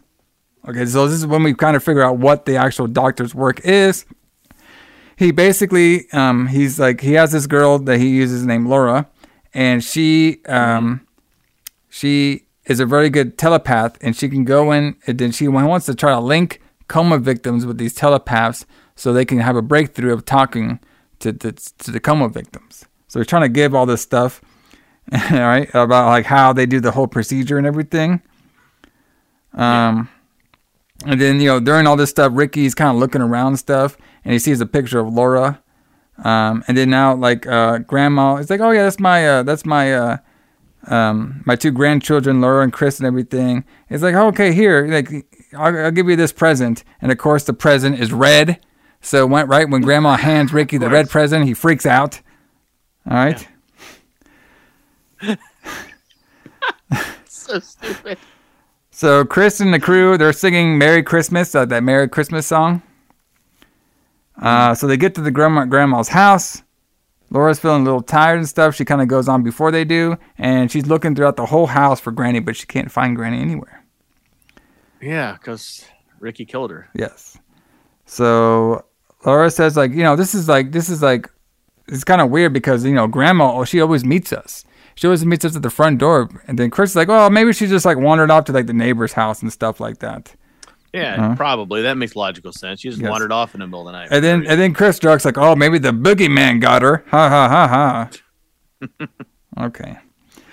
So and then she, and then of course like Laura's like, "Okay, well something's wrong here too. Like this chair is not supposed to be here at all." So she freaks out about some chair. And then Chris tells her like, "Okay, you know."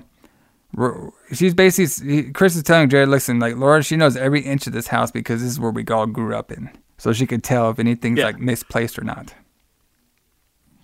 Mhm. And then they go upstairs, and then um, the Laura's just trying to like you know, she's trying to like reach for. She, first, she kind of like has like a little vision of Granny, like a little short vision of Granny. So uh, Chris, he's gonna go check on the food, and Jerry, she's gonna go take a bath because this is a 1989 horror movie, and we got to see some tits, brother. Yeah, we gotta have boobs. All right. So Jerry starts taking a bath a little bit. Um. So Laura, she grabs some whiskey, and her and Chris do a little shot together. Um, and then, uh, and then of course Laura's just talking about how much she's like, you know, because she's obviously she's feeling a little ill because she has like connection with Ricky. That's probably just making her feel a little ill, but she thinks it's just her getting sad around the uh, the holiday season. So now we have Harry, Chris, jump in the bathtub with Jerry. You saw how hairy this guy was? He is truly Yeah. Jungle Boy or Jungle Man during this time. Yeah, well, some people have hair, man. Yes, like myself. Mhm. Or maybe I can have a hair off between him and me. Oh, maybe you'd win though, for I, sure. I probably would. Uh, so they're in the bath, you know, flirting and shit like that, and she, he like washes her back and shit. So the the um, I called him the cop and the doc, but you know we have the sheriff and then we have Doctor Newbury. So if you hear cop and doc, I just shortened them for my notes. So they're like, you know, they're they're they're they're they're so they're basically going over like like Lori is probably the person they need to find to find Ricky because he's like, okay, well, if this uh, Ricky character is as you say it is, as you say it is, like he's linked to these um, a psychic, you know, people. Obviously, he's gonna be linked to this Laura girl. So wherever she's going, that's probably what will be. And, the, and then Doc was thinking, okay, well, she mentioned something about oranges and stuff. So maybe like she went to her grandma's house in Peru. So we just gotta find, Peru. yeah, we just gotta find like, uh, her. We just gotta ma- narrow it down. Like, okay, her granny lives in this Peru place. She's an orange picker. Uh, everybody go give me all the list of orange pickers around this particular area of Peru. All right. So Yeah, sure. that's how they Yeah, gonna. sure. Fi- makes- yeah. makes sense That's how they're gonna find her. this movie. Yes. Yes. So um. So now Chris, after like they did a, well, they didn't really have sex, but they were in the bathtub together. So they leave and they're gonna go take a walk. Now they're gonna go look for. They're gonna go look for um for Granny, while Laura sits there and watches the. That wasn't that the Alfred Hitchcock movie Birds she was watching, I think, yeah. or Attack of watching the Birds or something. Yeah. Yeah. So now Chris, he's pointing to the stars, and then he eventually does like this like jump scare that's like totally lame. Like I would I would have just cut that shit out of the movie because that was just lame. so apparently, where the grandma lives, she has a, a spare house that people go in and out of who pick oranges. So let's say Allison, let's say you're a, an orange picker. Yeah. You can go into Granny's spare house, just chill there, no problem. Pick your oranges and leave. Yep. Apparently. So like, is that like a real thing? I don't know. I, I don't know. I don't know much about orange picking. Um, but yeah, it's kind of weird that she has an extra house on their property. Yeah. That orange Because. Chris is like, okay, well, I'm gonna knock on his door, but it's usually just a bunch of orange pickers that come in and out of here. Okay. Yeah. So then they're gonna go check the neighbor's house too that they think she might be at. So this is a weird scene. So every time we have like the the cop and the doc, like Yeah. I don't know who wrote their dialogue. I don't know what's going on with this shit because now they're talking about like cellular phones in your car. And then Yeah. like the guy's like, "Yeah, if I try to sell you one, I get two hundred dollars." Like, is this a commercial within the movie or something? Like, what I the- was thinking of that too. I was like, what the fuck are they talking about? What does that have to do with anything? So they're talking about like a, a, system in your car where you can make like calls. All right. Yeah. Yeah. But then the guys and then the dog's like, "Well, are you trying to sell me on this?" It's like, "Yeah, I get like two hundred bucks if I sell you." I get 200 bucks if I sell you this. I was like, "Well, what does that have to do with like anything?" Okay. So yeah, that's the yes. Okay. Okay, so then he's also so now that after they they go on about the cell phones or the car hazardous stuff, um, he goes and saying like, hey, you know, um, the doctor, uh, the doc, the cop pretty much calls him stupid. He's like, hey, you know, what do you call a guy who researches stuff things and has bad results? You call him stupid. Okay, so it's a line they use they're gonna use later. Um, so you know, Chris is now telling. Uh, uh, so now Chris is like he's back at the house and he's telling Laura like, "Hey, can you can you just give Jerry a chance? Like, no, nobody's perfect and stuff, but can you just like get along with her? You know, I really like this girl and shit. You know." Yeah. It's just like, oh, I'm sorry, I've just been very jumpy lately, and um, she feels like something's like pursuing her. Like she feels like something's about to happen. Yeah. Because she's psycho- psychically connected to this this Yeah. guy who murdered a bunch of people, and now she's seeing people get get murdered. Exactly. Yeah. Yeah. And now she's worried a little bit about, you know, she's obviously worried about Granny. And then now they figured out that Chris's car is now gone. That's what Jerry says. Like, hey, where's your car at? Did you move it? Nope, it's gone now. Oh, shit. It's just gone. So now we get more scenes of the cop and the doc and stuff. We every time we get them, like, I'm just so confused with them. But they, they're now they're talking about like, hey doc, during all your experiments, you forgot about one major thing, murder. Okay. Yes. So now they're all looking for Granny outside again, like the whole crew. Uh, so except for Laura, she's in, she's just she's still inside. Uh, so like you know, uh, Chris and Jerry they go look for Granny and they go look for his car as well to see where the, both of them went. Um, so Laura she's inside and everything. She eventually like has like this long scene where she goes up to a window and she eventually sees Ricky and she starts freaking out a little bit. All right. Um, and then she starts to go lock the door, but Chris comes in there. It's like, hey, we found my car, but it was like upside down. Yeah, because Yeah. Ricky can do that. Yeah, duh, yeah. easy. Um, so now it's all like, know, and then Lo- so it's like, like from my car, it was like upside down and stuff. And Laura's like, we got to get out of here. Like, we, we got, you guys got to go. And then Jared's like, maybe we should call the cops. And Chris is like, smart.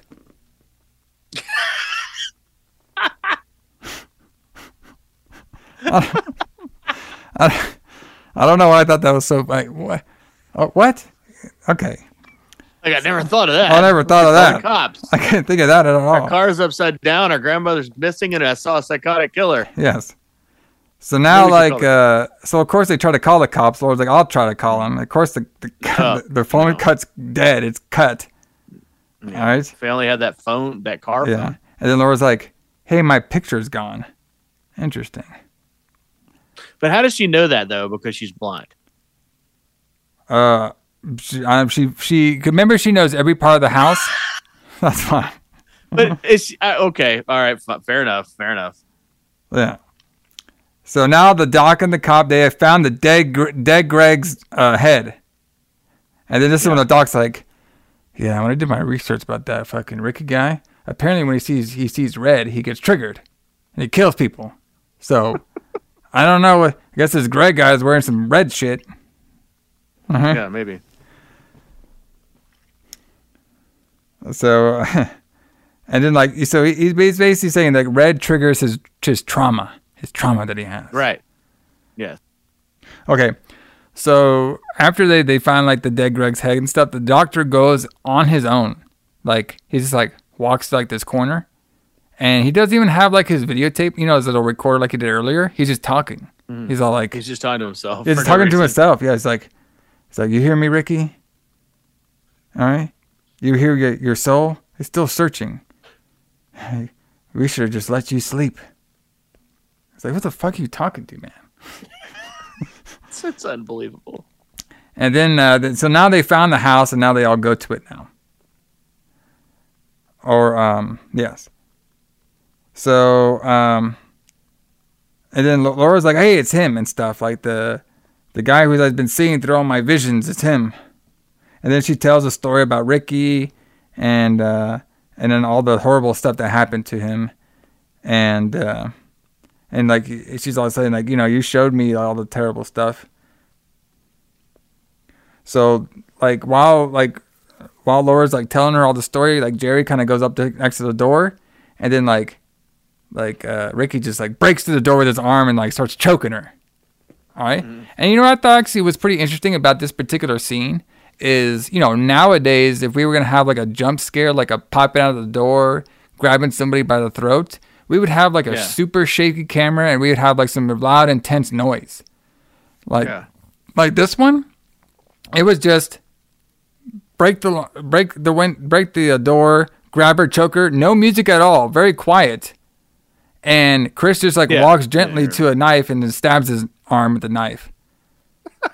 and like no music, no nothing, no intense, no, nothing intense. You know what I mean? No loud sounds, yeah. nothing. It was very interesting. Well, that's yeah, that's how they well, that's how they scare people now. That's that's what's wrong with horror movies is that they just have some. It's the mo- movies aren't scary anymore. Like it's they're not really scary. They just give you this really loud noise when you're sitting in a theater and it makes you jump, but it's not scary. Um, this movie is also not scary, but it could be. Um, you know the way movies were made in this time. yeah.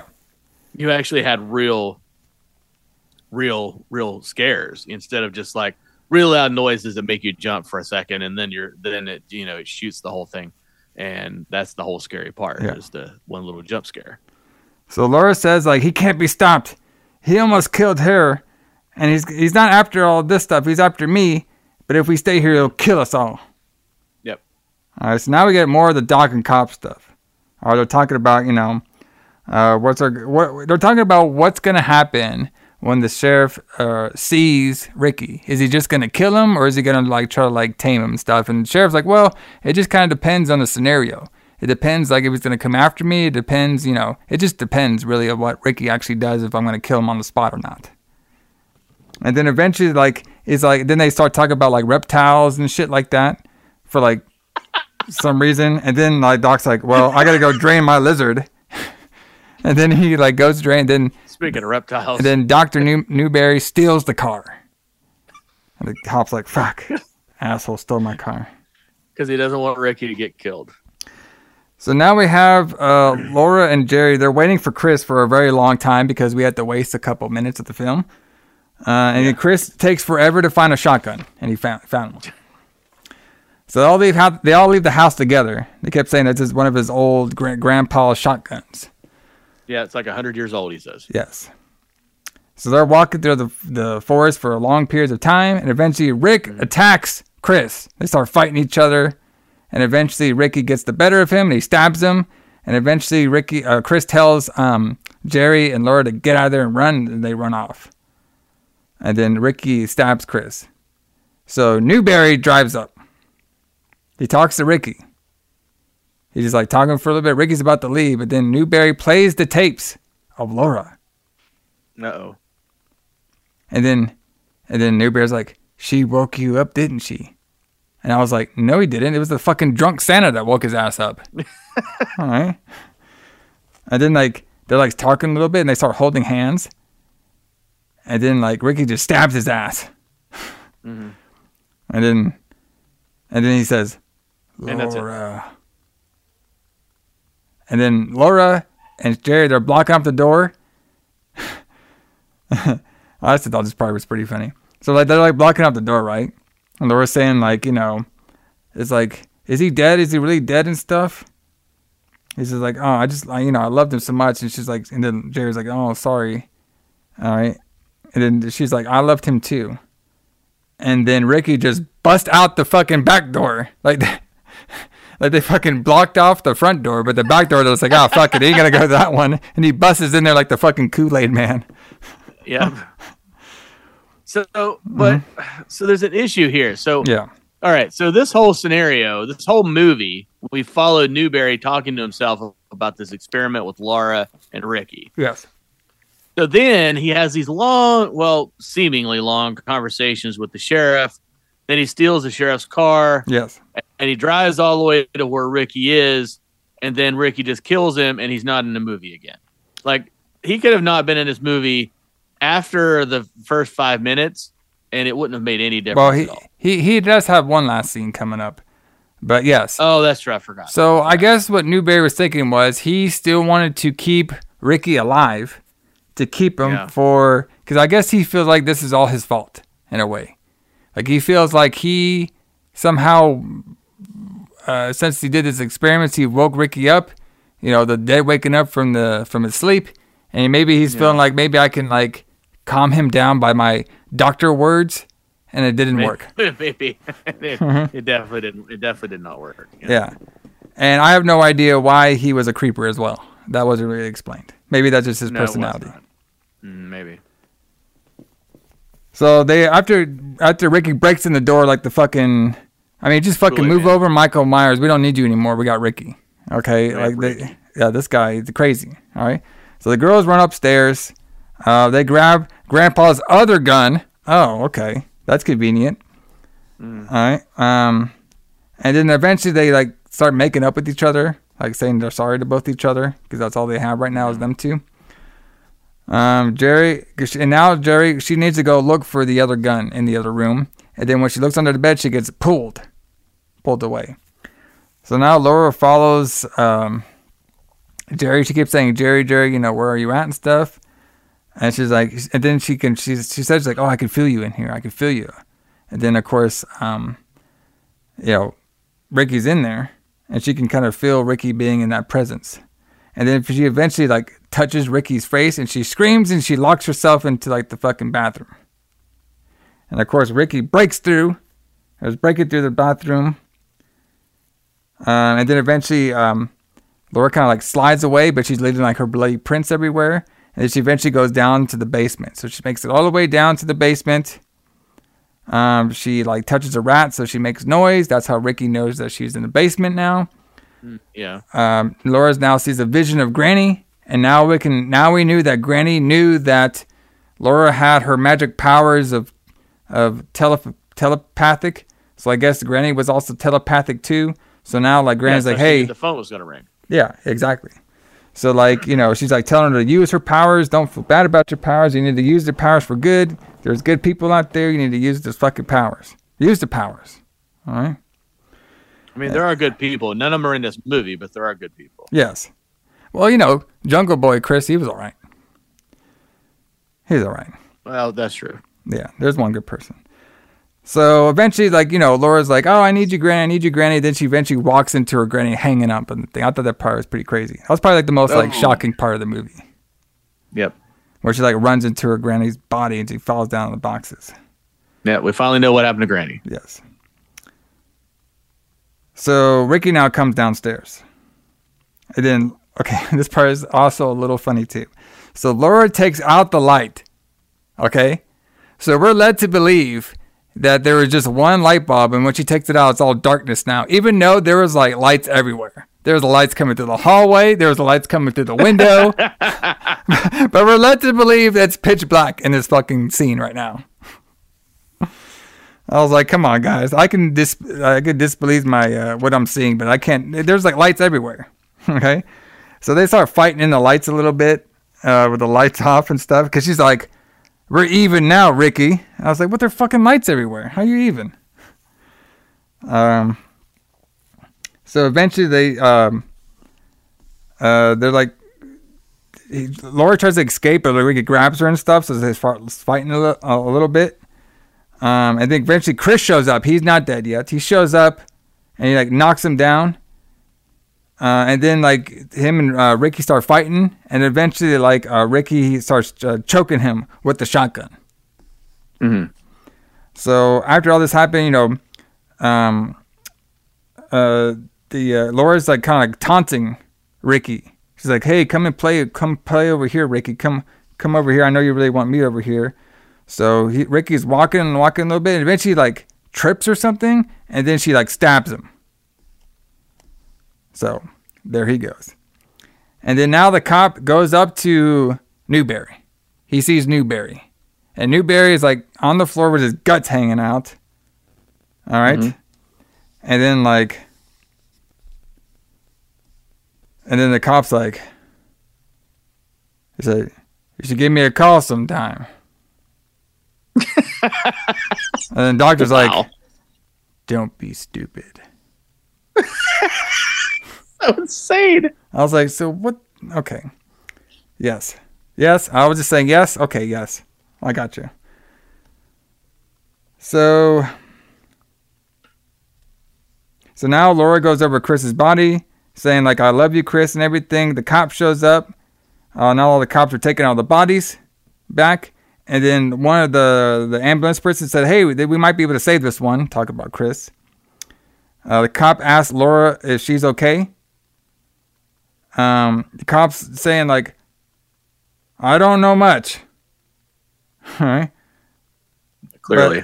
But- okay, no, no. He's like, he did say I don't know much, but he's like, cop says, I don't know how you did it, but there, there's a lot of things I don't know.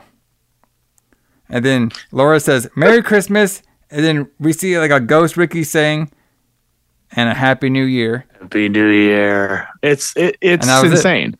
And that was it. Yeah. That's it. It's it's absolutely insane. We're in the trilogy of the Ricky and um, Ricky and Billy storyline. The Silent Night, Dead Night Three, brother. Yep. It's gone. Yep. yep. Because you know, It is. so it's over. so a couple little things. There is a Silent Night, Dead Night four and five, but they don't really Mm-hmm. like pick up on the story of Billy and uh, Ricky. They kind of like they're all their own things.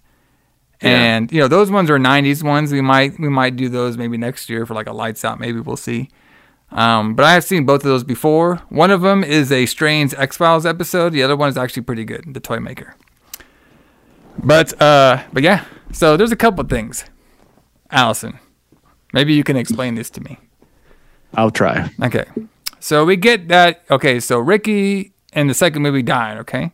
And we saved his brain. Now, did we transport his brain into some random dude, or is that supposed to be Ricky himself? I was going to ask you that question because they do kind of imply Yes. that they saved his brain. Yes. That it, that that maybe that body's not Ricky, but they don't tell us that. You know, they don't say that. Oh well, we we you know Ricky was dying, so we transplant we saved his brain and we transplanted it into another body. You know, through the whole movie, they make it seem like it is Ricky. So I don't know, I don't know, but I was wondering that too. I was wondering if if uh, you had any insight on that. Um, but yeah, I, I don't know. I, I I mean, it would make it would make sense, right? If uh, if they because you know that's why he doesn't look anything like Bill Moseley in in, in the second one. But um, I don't know. Yeah, very I- very I- interesting. you know. So He also seems like like you'd be a lot older. yeah. Hmm.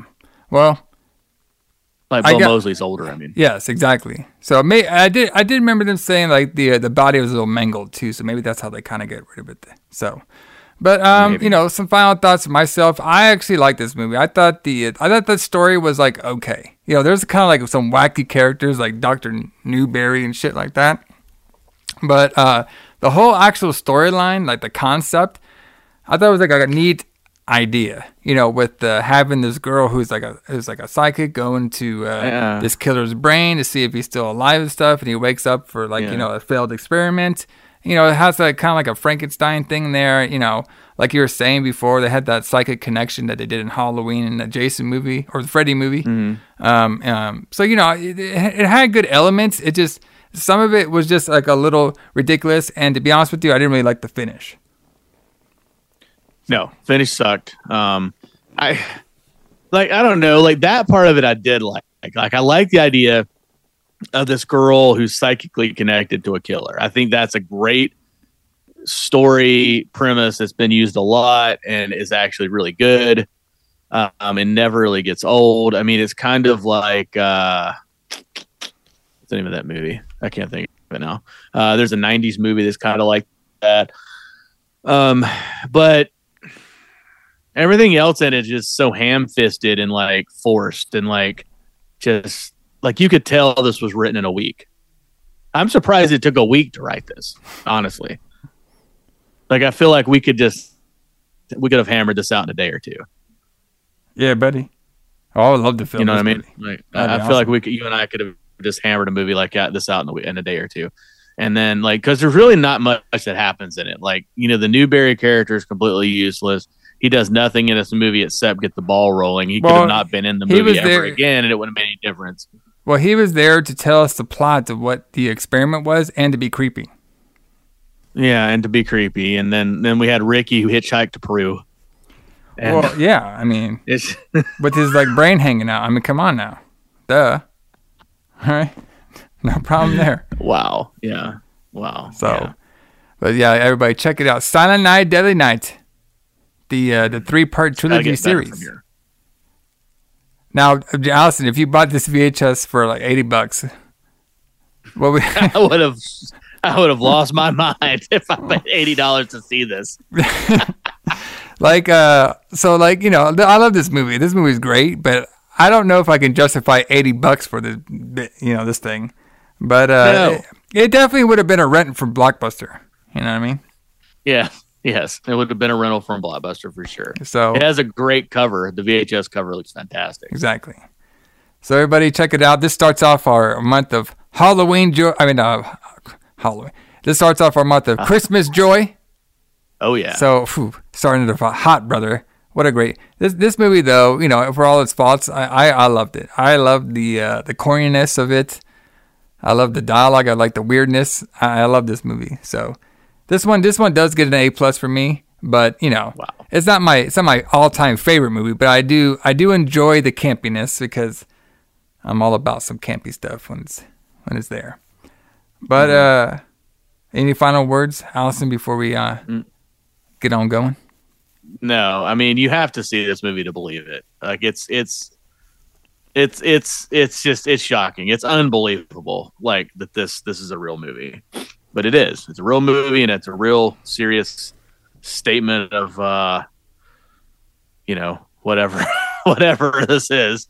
Um, it, it's it's amazing. It's amazing how insane this movie is. Yes. So join us here next week for hopefully another amazing movie. And we're going to be in the same year, 1989. And we're going to be talking about the movie Elves.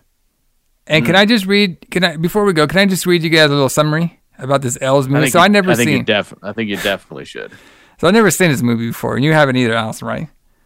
Right. So, so okay. A young woman discovers that she is the focus of an e- evil Nazi experiment involving selection, breeding, and summon elves, an attempt to create a race of supermen. Yeah. I mean, that sounds fantastic, right? I mean, that's perfect. She and two of her friends are trapped in a department store with an elf, and only Dan was it Haggerty has the renegade Haggerty, loose yeah. cannon Santa Claus can save them. So only Dan Haggerty has a loose cannon Santa Claus can save. This has to be fantastic. Okay, I can't Yeah. wait for this one, guys. It's got Christmas, it's got Santa Claus, it's got Dan Haggerty, and it's got Nazis. We have to see this. Yes. So that'll be here next week on the Retro Blood. Everybody, check us out. And like I said, check us out on the Facebook page, the, the group page, and everything. I'm gonna be posting a bunch of extras on there. You know, Christmas mm. extras and stuff, videos, extra podcasts, all kinds of extra shit will be on there. The you know they'll be on there slowly, but they'll be on there. So, but Allison, you did the metal music. What what song of Carcass are gonna be leaving anybody out out with? I think tonight we should leave with the final song off Symphonies of Sickness to take us out tonight. We should listen to Crepitating Bowel Erosion. Oh. Move over, Cannibal Corpse. We got some other crazy songs for you. That's a great one. Just like our boy Newbury. You know, when he got chopped up from our boy uh, Ricky. You know, his guts hanging out over there. He has some bow. What was it called? Bow what? Crepitating Bowel Erosion. Yeah, he was doing all that Lots shit. of- yeah, lots of bowel erosion in this movie. yeah, definitely. All right, guys, we'll check it here later on the Retro Blood. Happy holidays. See you guys. See ya.